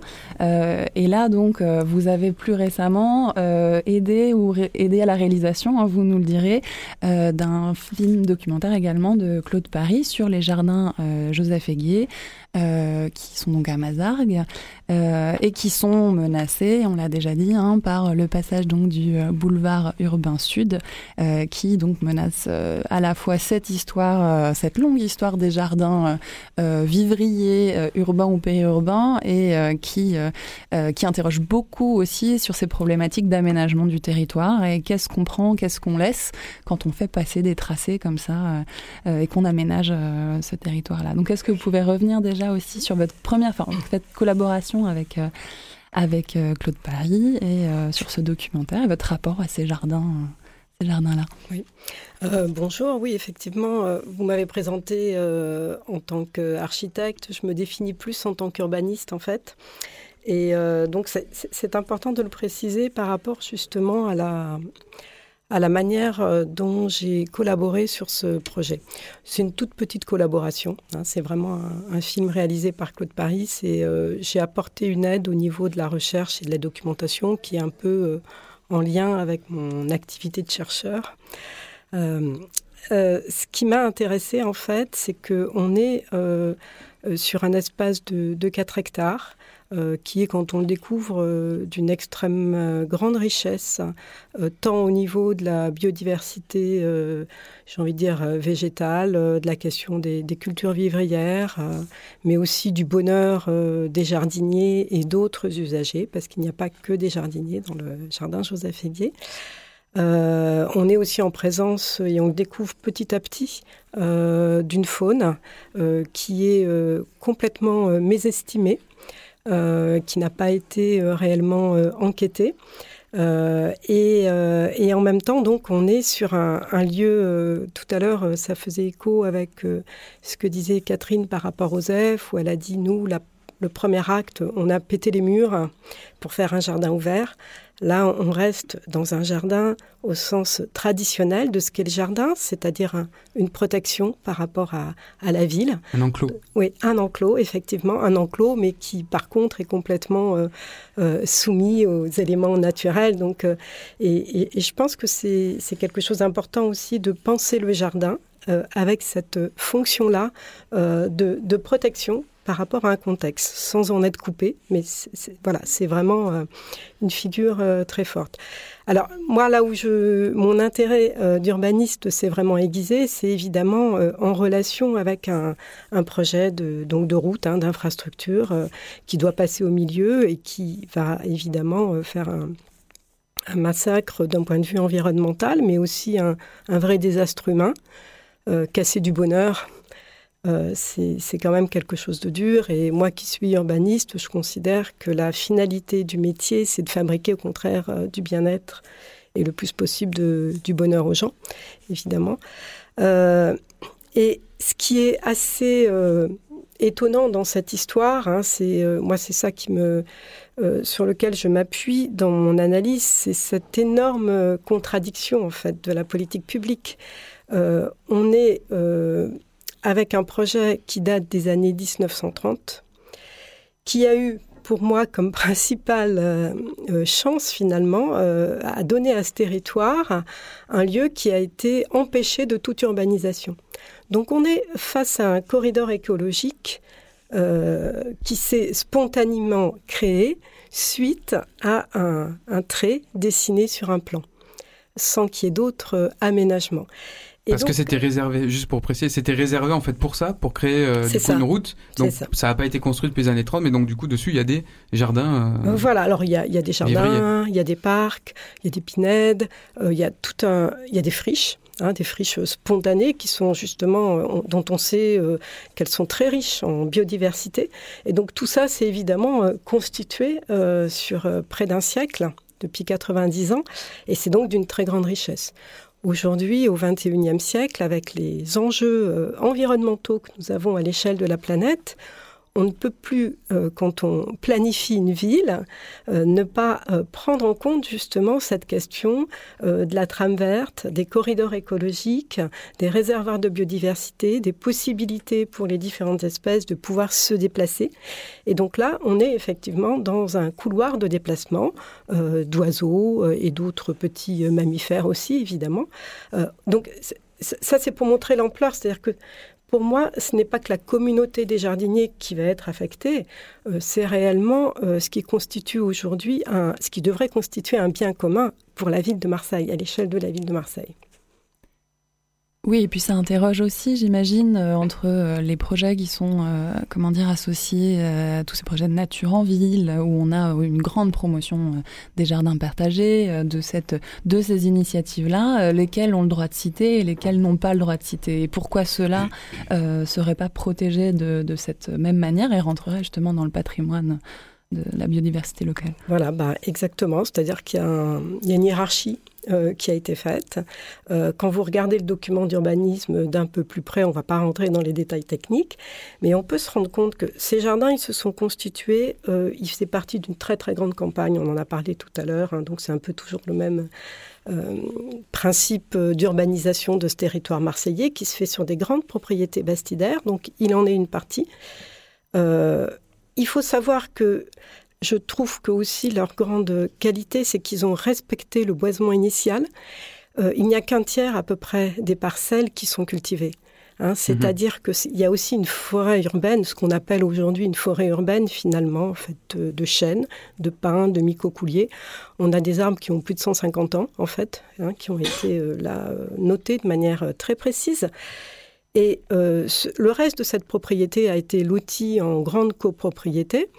Et aujourd'hui, quand on regarde le document d'urbanisme, le PLU, on se rend compte que ces grandes propriétés, pour leur partie boisée qui ont quand même été conservées, elles sont, euh, inscrite au niveau du PLU comme espace boisé, alors pas forcément classé, mais en tous les cas à protéger. C'est-à-dire Mhm. qu'il y a une patrimonialisation qui est en cours, ce qui n'est pas le cas sur les jardins.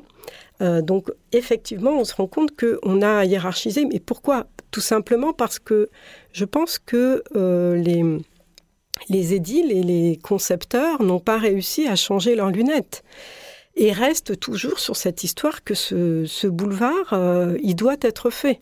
Euh, alors qu'en 90 ans, les questions de mobilité, euh, les questions environnementales se posent de manière complètement différente. Donc on continue un peu comme un rouleau compresseur. Et sur cette question de la patrimonialisation, il y a aussi un deuxième aspect qui est quand même euh, euh, très important, c'est que on a à l'intérieur de ces jardins euh, ont été créés ce qu'on a appelé des cures d'air, qui étaient en fait pour des personnes qui étaient euh, atteintes soit de tuberculose, soit en tous les cas de maladies respiratoires. Donc c'était une politique sanitaire à l'attention des catégories populaires qu'on a envoyées par la montagne, mais on les envoyait prendre l'air en fait euh, au cœur de la ville. C'est singulier, ça n'existe pas ailleurs, enfin en tous les cas à Marseille, moi je n'ai pas trouvé, et sur cette forme-là, je n'ai pas trouvé non plus. C'est-à-dire qu'on a plutôt ça dans des lieux un peu euh, retirés, en pleine ville.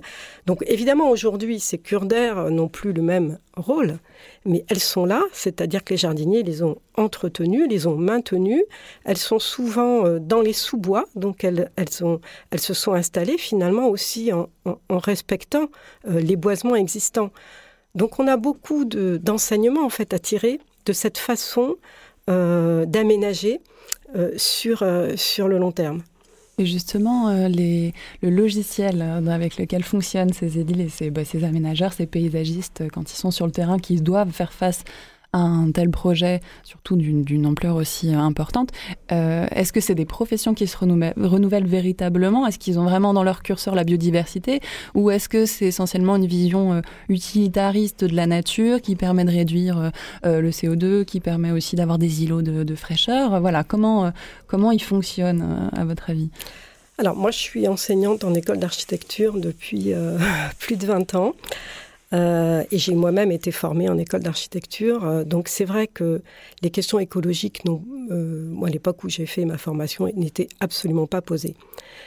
Alors on a avancé, bien sûr. Enfin, en tous les cas, je parle vraiment, je parle pas des paysagistes, hein, où je pense que là, c'est certainement différent, mais en tous les cas, en école d'architecture, ces préoccupations sont en train évidemment de sont travaillées, mais sont travaillées en même temps un peu à la marge, hein, donc euh, par certains enseignants qui vont porter ça.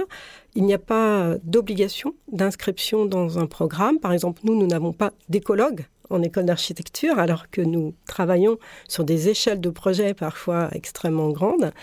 Euh, donc je, pense qu'on est encore extrêmement très frileux et qu'on a toujours une vision euh, moderne, en fait, euh, de ce que doit être l'aménagement des villes et, de sa conception. Donc ça évolue, heureusement, et il y a beaucoup de, jeunes architectes, notamment, qui sortent des écoles et qui s'installent souvent euh, dans des collectifs et avec des, volontés de, transformer euh, directement le métier, en fait, pour aussi inciter à une transformation de la commande, parce que on ne peut pas parler que des concepteurs, euh, il faut aussi parler des commanditaires.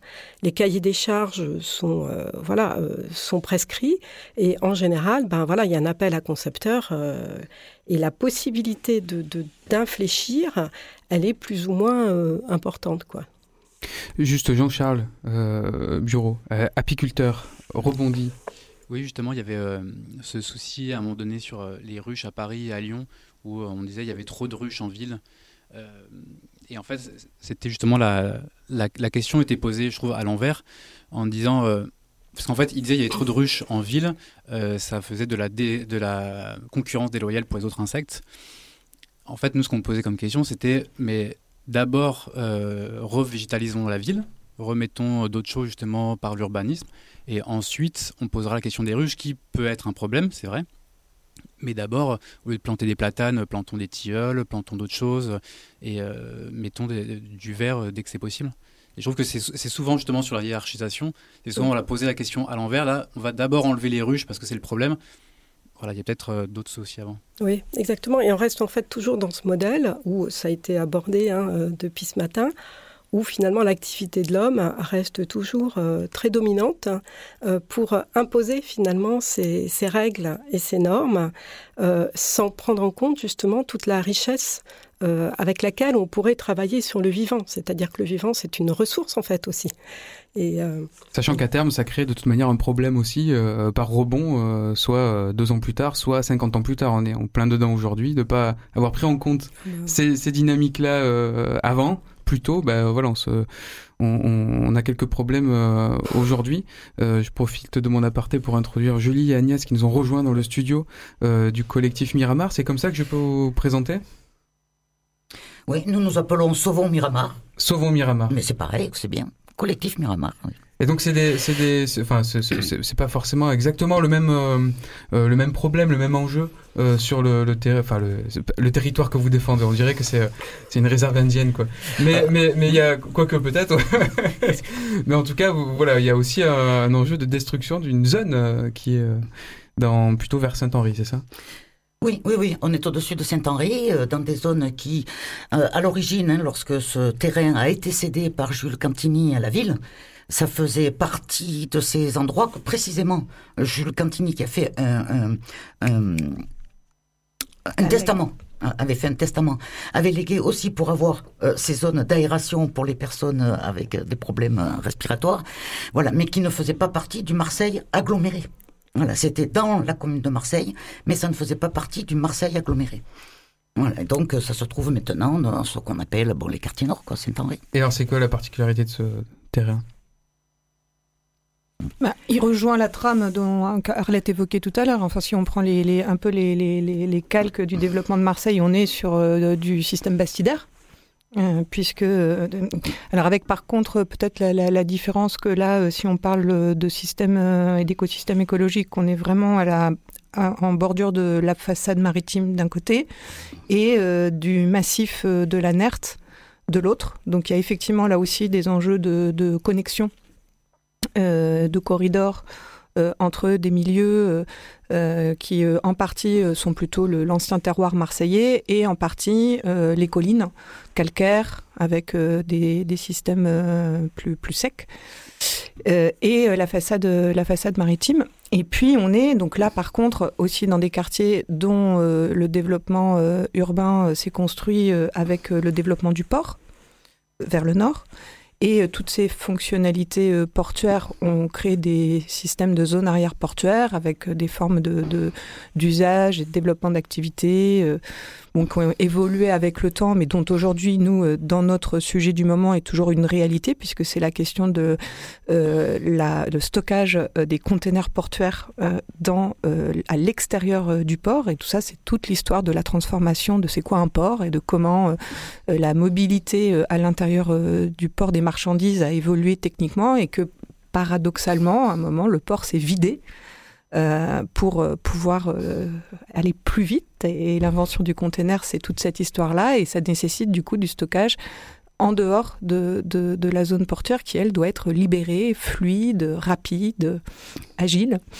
Et, euh, et euh, dans le cas donc de, de- du terrain de Miramar, on a une troisième couche d'histoire qui est celle du bassin tuilier. Donc là, on revient aussi à la fois à des questions de géologie, donc de compréhension euh, des, des, des systèmes naturels, de, l'histoire de l'eau, de comment tout ça, le calcaire, l'argile, mais qui est aussi une histoire donc humaine d'usage de cette argile depuis un peu toujours, mais avec une industrialisation au cours du, du 19e siècle qui fait que là, on arrive à un moment vraiment dans des systèmes euh, industriels, d'unités de production importantes, mais avec aussi, euh, au fur et à mesure des innovations, euh, aussi des déprises puisque l'histoire tuilière, effectivement, elle a démarré avant, elle a eu sa phase artisanale avec plein de petites unités et de petites tuileries dans, dans tous les coins. Familiale. Et puis, euh, euh, à un moment, une, une, euh, un, regroupement et une industrialisation euh, jusqu'à euh, jusqu'à ces, ces, grosses entités pour la plus connue. Et c'est aussi un des endroits où nous on s'investit beaucoup, les anciennes carrières à côté de Grand Littoral, qui aujourd'hui sont, sont devenues cette grande friche qui est restée 25 ans plus ou moins à l'abandon et sur lequel aujourd'hui il y a le, le projet Foresta. Mais voilà, l'histoire de Miramar est à la croisée de, de toutes ces, ces, ces, histoires de comment à un moment on se retrouve aussi. Alors c'est pas le bus, c'est pas le, le, le boulevard, boulevard, urbain sud, euh, mais ça a quelque chose à voir avec ça parce que c'est dans la dans le dans le projet urbain qui à un moment euh, a, a, a, besoin d'espace, enfin à la fois a besoin d'espace et laisse des espaces dans des des, des, des poches. Des poches. Euh, donc on n'est pas dans une vision euh, qui... Euh, on, on, est dans, dans, dans, une vision qui correspond plus à des, des, des, besoins qui se réinventent au fil du temps. Et donc là, cette déprise des tuiles a, et ce besoin du système portuaire à, à, recombiner la manière d'utiliser le système bastidaire.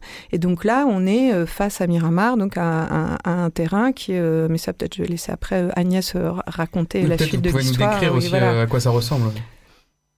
Puisque c'est une combinaison, enfin cette histoire-là, mais je vais laisser Agnès un peu raconter euh, et, et, poursuivre l'histoire peut-être de, de, de, Jules Cantini, mais aujourd'hui, en tout cas, nous, euh, si on reprend euh, la question aussi des, des, des, systèmes écologiques, c'est comment on, on, réussit à raccrocher des, des, bouts d'histoire de, bastidaire et, de, et de, parcs qui ont malgré tout qui, qui ont réussi à à passer entre, à, les, passer mailles entre les mailles, ouais. euh, des, euh, des, des, systèmes et des occupations de, de, de l'espace qui correspondaient à un moment à euh, un, un, mode de fonctionnement de la ville dont on peut s'interroger aujourd'hui de la pertinence.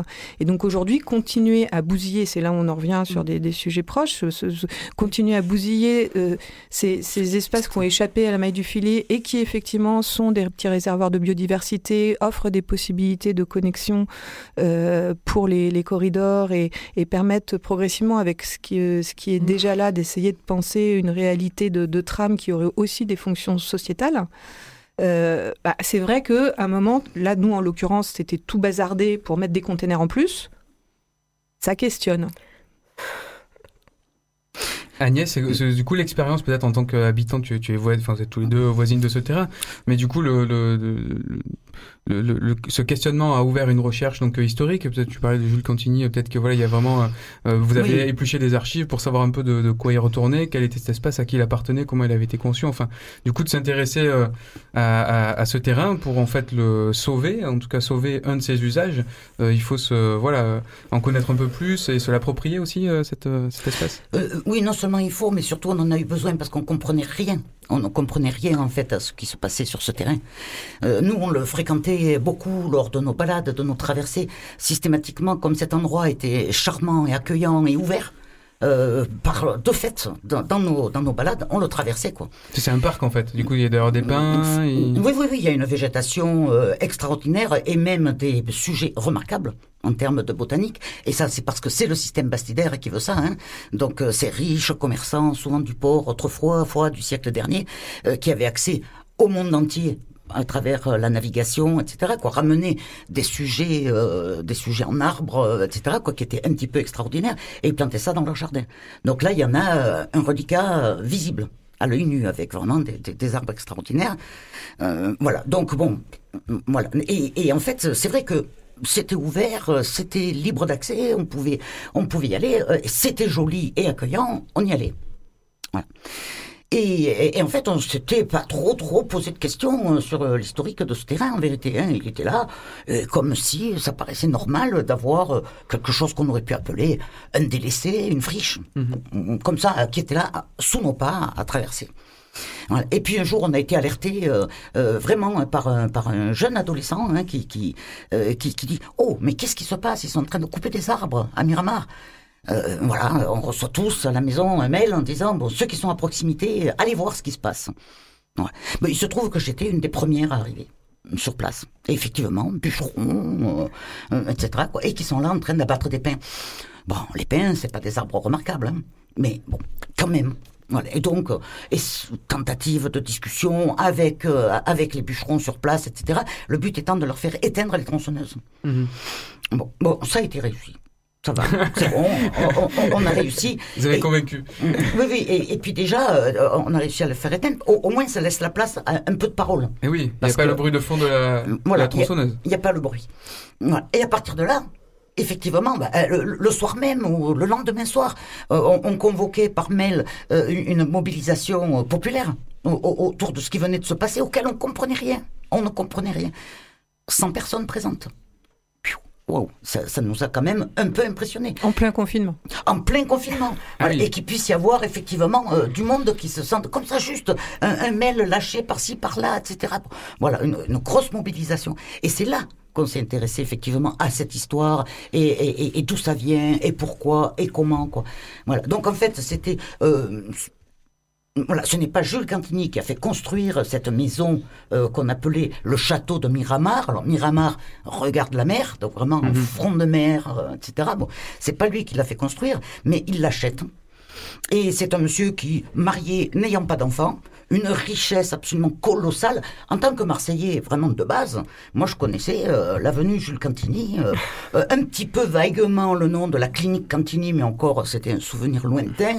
Mais pour moi, Cantini, c'était personne, quoi. Fait, C'était, Mhm. je sais pas qui, fait, c'était, oui, oui, oui, la statue de, Oui, voilà, de- c'est de- de Castellane, quoi. voilà, mais bon, sans savoir trop quoi. Et on s'est intéressé au personnage, etc. Quoi, et qui a effectivement a laissé non seulement un testament et des codicilles, etc. Pour que tous ces biens qui étaient absolument énormes, mais vraiment énormes, soient cédés. Tout ce qui était donc, euh, je vais dire, même si c'est faux, euh, à Marseille, intramuros, à la ville de Marseille, il cède tous ses biens avec des clauses. hein. Et tout ce qui était Marseille extramuros, il le cède aux hôpitaux de Marseille, avec une cause d'inéliabilité. Comme ça qu'on dit. Euh, voilà. euh, Ouais, euh, ça a l'air pas mal. Voilà. Et donc ça veut dire quoi? Ça veut dire interdit de construire euh, dessus ou de, Ah, ah non, interdit de, le vendre, Ah de voilà, s'en de le vendre. de s'en défaire ou de s'en... D'accord. euh, voilà. Ah, et c'est là qu'indirectement ça re- recoupe Mm. l'histoire du jardin, ou même si c'était pas ça, De- Joseph Féguier. euh, Voilà, c'était une, une, une, une- une intention euh, qui était plus ouverte, mais c'est vrai que par le fait de, euh, de léguer euh, les, les terrains, donc plutôt les bastides et les terrains où, où- où il y avait 1916. du parc, euh, à la PHM, c'était dans, lui, dans le, au niveau testamentaire, demander des usages, des types d'usages, et notamment des usages euh, qui avaient à voir. Alors, il y a toute euh, une, une littérature dans ces testaments qui sont assez drôles sur la perception de la nature et du rôle de la nature pour la santé. Pour, euh, il a toute une partie aussi de choses qu'il raconte sur les arbres, sur les sols. Enfin, il- c'est assez Ah oui, c'est intéressant. Euh, oui, C'est un texte, en fait, Ah oui, presque, oui, oui, oui. Dans Ah le cadre du testament. Dans le Les testament, il a, testaments, ils il étaient aussi hein. des, Non, sa non, et relation. puis, euh, quand même, il faut bien resituer le testament qui date de 1916. Ça, c'est important, quoi. C'est-à-dire qu'en 1916, il y avait un gars qui avait ça comme préoccupation, quoi. Donc, euh, euh, ça interroge. Quand même, ça Mhm. interroge. Bon voilà. Alors après, euh, c'est là que, euh, filant les enquêtes, etc., qu'on se rend compte qu'en vérité, ce terrain, il a bel et bien été vendu, cédé à un particulier en 2011. Qu'à partir de 2011, certains arbres remarquables ont commencé à être coupés. Que le PLU a été changé en 2012. que le PLU euh, a été changé pour pouvoir s'adapter effectivement aux besoins euh, des entreprises euh, et des stockeurs, de- des stockages de conteneurs environnants. Voilà. Et que donc celui qui a acheté ce terrain, c'est celui qui a déjà une partie du terrain de l'autre côté du tout petit chemin de Bizet, où il stocke déjà moult conteneurs. Et là, avec une autorisation de stockage sur 18 mètres de haut, sur ce tout petit bout de terrain, fait 4 hectares quand même. Donc euh, tout petit, mais pas si petit que ça. Euh, voilà, qui pouvait implanter là, à cet endroit-là, à condition d'enlever les arbres qui gênent. Bien sûr. Alors les pins, en tant que tels, ce sont pas des arbres remarquables, mais ces pins, quand même, et, ça, moi, j'y tiens, c'est pas le plus important, mais ils ont quand même été peints par Cézanne. Voilà. Et donc, ils apparaissent sur des tableaux qui sont partout euh, dans le monde, hein, à Philadelphie, aux États-Unis, etc. Quoi. Euh, euh, voilà. Donc, c'est pas n'importe Mhm. quel pain. Mhm. Ouais, bien sûr. Voilà. Mais enfin, c'est vrai que, bon, voilà, il prenait la place au milieu. Fait, qu'est-ce que c'est cette histoire, quoi Oui, bien sûr. Mais Voilà. peut-être qu'on peut, du coup, juste euh, Oui, il faut pour, pour, pour boucler euh, ce que, ce que dit et, et refaire le lien avec Mhm. euh, Arlette, c'est vrai que nous, dans, dans nos quartiers, donc qui sont ceux qu'on appelle les quartiers nord et sur lesquels, on va dire, cette question de la place et de la perception des enjeux écologiques ou de la nature en ville euh, euh, est souvent dans l'impensé. C'est souvent ce que disait, euh, on a un terrain à côté, parce que c'est vrai qu'il y a beaucoup de, de, de, de friches et de délaissés, euh, euh, parce que justement, cette espèce de production de la ville sous des logiques un peu de rapport euh, financier euh, laisse régulièrement des bouts. Et donc, il y a cette pratique assez forte. On glane, on se balade. Enfin, il y a une réalité de, la pratique, mais elle est souvent restée dans l'impensé et on en prend conscience qu'au moment où on perd le- le- l'espace. Et, euh, et, on donc, c'est là où on s'est mis effectivement, nous, en travail, euh, à partir au départ d'un travail qui réinterroge la notion de patrimoine, donc avec euh, Christine Breton, à l'époque, conservateur du patrimoine, et donc après, au travers la coopérative Hôtel du Nord, et en utilisant la marche pour effectivement mener des sortes d'enquêtes populaires, des enquêtes collectives qui pouvaient à la fois accrocher les choses sur l'histoire industrielle, sur l'histoire patrimoniale, et pour progressivement réussir à se fabriquer et à tisser une importance et une, et une, une, une valeur euh, euh, écologique, mais qui était imbriquée et tissée avec la valeur sociale. Euh, et donc, euh, au travers euh, c'est- cette, cette manière de documenter, de mener des enquêtes partagées, ça euh, régulièrement. Donc là, il y a le, le il y a Miramar, il y a aussi toute une histoire qui est assez belle autour du ruisseau des Égalades. euh, Il y a Mhm. et, et c'est vrai que la question euh, de changer de lunettes aussi, c'est-à-dire que nous aussi, en tant qu'habitants, il y a des moments où il faut qu'on change de lunettes. À un moment, les CIQ, ils doivent apprendre aussi à changer de lunettes, à travailler, euh, y compris sur ces outils euh, de réglementation, euh, les PLU, mais à apprendre c'est quoi une trame verte, comment à un moment, et du coup rentrer aussi dans une compréhension du vivant euh, qui fait que euh, quand on va faire l'inventaire euh, botanique ou qu'on va commencer à s'intéresser aux espèces, on se rend compte qu'en fait, euh, non seulement ça peut être des armes, entre guillemets, euh, pour travailler sur le projet urbain, mais c'est aussi des choses qui, qui sont fondamentalement aussi fédératrices à, à- dans une époque où quand même, même la question du, du rapport au voisinage, trouver des conversations collectives qu'on peut porter ensemble, c'est pas gagné. Et je, nous, dans notre vécu, euh, et dans nos quartiers, euh, on, trouve au contraire que, que la, la, puissance euh, de, de, de, motivation sociale qui peut résulter de, ce, de, ce- de ces enquêtes qui vont mélanger notre plaisir à prendre conscience de ce qu'on aime dans nos quartiers, et notamment ces bouts de trucs, ces bouts de bastides, ces parcs, cette colline, et, de, la, de la tisser dans ses fonctionnalités écologiques, mais aussi dans, dans, dans l'histoire sociale qu'elle porte, bah, ça donne, euh, ça donne de, de- une dynamique, de l'espérance. euh.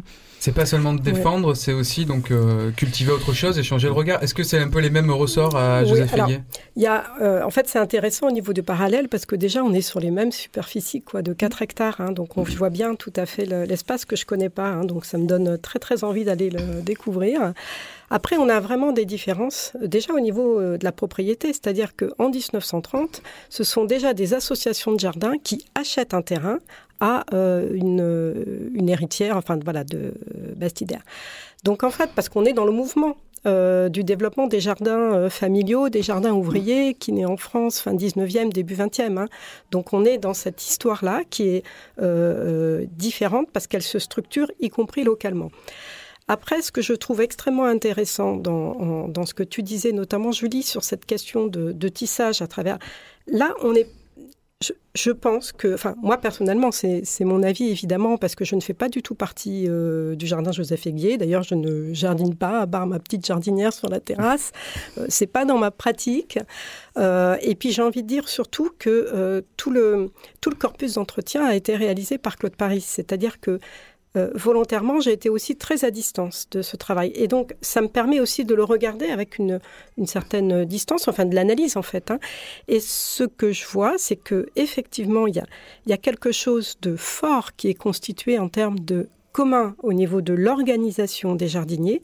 Et il me semble que par contre, là où le maillon est beaucoup plus faible, c'est comment est-ce que ce commun-là peut en rencontrer d'autres. Euh, parce qu'effectivement, et là, la, la, la figure euh, de l'enclos dont je Mhm, parlais mhm. au départ, elle est très importante. Alors, c'est pas un lieu complètement fermé, c'est-à-dire qu'il y a déjà des dispositifs d'ouverture euh, aux écoles, des créations de jardins de. Enfin bon, il y a un, des premiers partenariats évidemment qui sont faits, Euh, mais il me semble que ce qui est à gagner, pour contrer, parce qu'on est quand même euh, dans les quartiers sud, dans un secteur qui est essentiellement résidentiel. Ce boulevard urbain sud dont on dit qu'il devrait désenclaver, c'est pas du tout la L2 hein, où on peut euh, euh, voilà franchir assez rapidement euh, et, et s'affranchir justement de, de Marseille. Euh, là, ça va être un boulevard où on aura euh, tous les deux kilomètres un rond-point ou un feu Mhm. rouge. Enfin bon. Donc en fait, par rapport à des, des personnes euh, voisines ou euh, qui habitent euh, dans ces secteurs-là, très souvent on entend mais on a besoin de ce lieu pour pouvoir se déplacer, pour rejoindre la plage, pour rejoindre les calanques, pour rejoindre le centre-ville. Et en fait, je crois qu'il faut qu'on arrive effectivement à renverser un petit peu cette prise de conscience en disant un poumon vert dans une ville, c'est inestimable. hein. Mhm. Euh, on, on est aujourd'hui dans la région à plus euh, 1,5 degré d'augmentation de température et euh, il faut vraiment qu'on fasse quelque chose. Donc c'est cette idée de, de s'ouvrir aussi sur d'autres communs euh, dans le secteur, dans la ville et, et- et je trouve que le parallèle est intéressant à, à mener en tous les cas. En tout cas, c'était l'idée de vous avoir autour des micros euh, là aujourd'hui hein, pour se rencontrer, pour faire commun à travers euh, à travers la radio pour cette matinée de lancement de la semaine des 40 ans. Il est midi passé de quelques minutes. Moi, j'ai même et 4 on m'a donné 5 minutes de plus. Donc il nous reste en vrai qu'une minute, mais évidemment comme euh, tout bon animateur comme ça, je vais essayer de gratter 3 minutes par-ci, une minute par-là. J'aimerais qu'on écoute euh, la chronique de Damien Taillard qui m'a envoyé hier. Juste, il nous parle pendant 3 minutes du cater qui est euh, une plante. Et ensuite, il y aura une sélection musicale Farid à la trash avec euh, Ya, Ya, Ya Zaratan, pardon. Et comme ça, on enchaînera après sur le nez dehors. Nelly est rentrée dans le studio. C'est pour dire au revoir et merci. Alors, c'était pour alors remercier toutes celles qui sont là autour de cette table. Il y a des histoires euh, anciennes avec euh, certaines, des histoires euh, nouvelles avec d'autres. Et pour faire un, quand même un big up, une spéciale dédicace à Julie avec laquelle on a travaillé pendant... C'est notre semaine anniversaire, Julie. Donc voilà, on célèbre aussi tous ceux qui ont tricoté notre, notre histoire. Et toi, tu as été au centre de cette histoire pendant, je sais plus si c'est 6 ou 8 ans. 7 ans.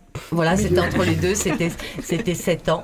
Et euh, vraiment, voilà, avec toute euh, mon affection pour euh, ce que tu as fait avec nous, et puis pour que, ce que tu continues de faire là, comme ça. euh, je sais que Grenouille a été aussi un peu dans cette histoire-là où tu es parti marcher, découvrir euh, cette ville avec un, un enregistreur qu'on Que vous m'aviez offert. voilà, qu'on t'avait offert. Et, euh, et on est très heureux de, de voir ce que tu continues d'inventer parce que tu es vraiment une, une inventrice, une inventeuse, une, Une inventorice. Voilà. une inventorienne. Euh, euh, ce que tu fais toi et ce que tu fais toujours avec les autres. Et ces questions du commun là que vous avez abordées et de rencontres entre euh, voilà, les différents quartiers de la ville, ça nous tient vraiment, vraiment à cœur et on a envie de le mettre en avant aussi pendant cette semaine de notre anniversaire. Et pendant les Merci. 40 prochaines années, bien sûr. Ouais. Évidemment. Merci beaucoup à tous. Donc, sauvez Miramar, ou sauvons Miramar. Sauvons. Sauvons Miramar, le boulevard urbain sud, euh, les, chemins- les, Les jardins Joseph. Féguier, c'est ça qu'on tape pour rechercher un peu, si on est Alors, voisin, si oui, on est... et puis pour euh, trouver le film documentaire, c'est Les vies intérieures du jardin. Merci qui est beaucoup. en sur YouTube. Juste pour ceux qui auraient envie de venir découvrir les, les lieux dont on vient de parler, donc euh, Miramar, euh, on fait un parcours euh, sonore avec euh, des improvisateurs, musiciens et danseurs euh, ce samedi. Ça s'appelle Grand Vertige. Et euh, voilà, il suffit d'aller sur euh, euh, Hôtel du Nord euh, sur. Internet. Mais en tout cas, il y a la possibilité d'aller rencontrer le, le- le jardin et en plus dans une expérience sonore euh, d'exploration qui va être vraiment super chouette. Allez, on se quitte, on me fait signe en régie, il faut enchaîner sur l'année dehors, on va finir avec Farid à la trash. Euh, Damien, euh, tu m'en voudras pas, mais Kater, on le mettra en ligne, c'est une superbe plante. Mais par contre, on écoute sa sélection musicale. Euh, Zaratan, je l'ai écorché tout à l'heure, ça veut dire les fleurs. Et donc, Farid à la trash, il parle... euh, parce que ce sont les fleurs de son imagination et il se compare à un oiseau dans cette magnifique chanson. Merci de nous avoir écoutés et on continue sur Radio Grenouille le direct non-stop pour les 40 ans. Bon appétit, à bientôt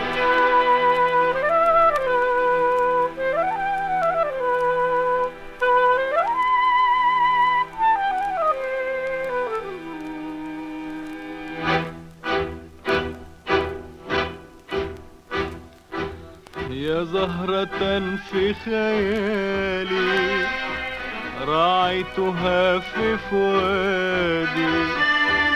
يا زهرة في خيالي راعيتها في فؤادي جنت عليها الليالي وأذبلتها الأيادي وشغلتها العيون فمات سحر الجفون. هي غرامي كل شيء ضاع مني. فنزعت الحب من قلبي وروحي. هي غرامي كل شيء ضاع مني. فنزعت الحب من قلبي وروحي. ووهبت العمر أوتاري ولحمي. وتغنيت فدويت جروحي. أنا طير في ربى الفن يغني للطيور للزهور. في الوصول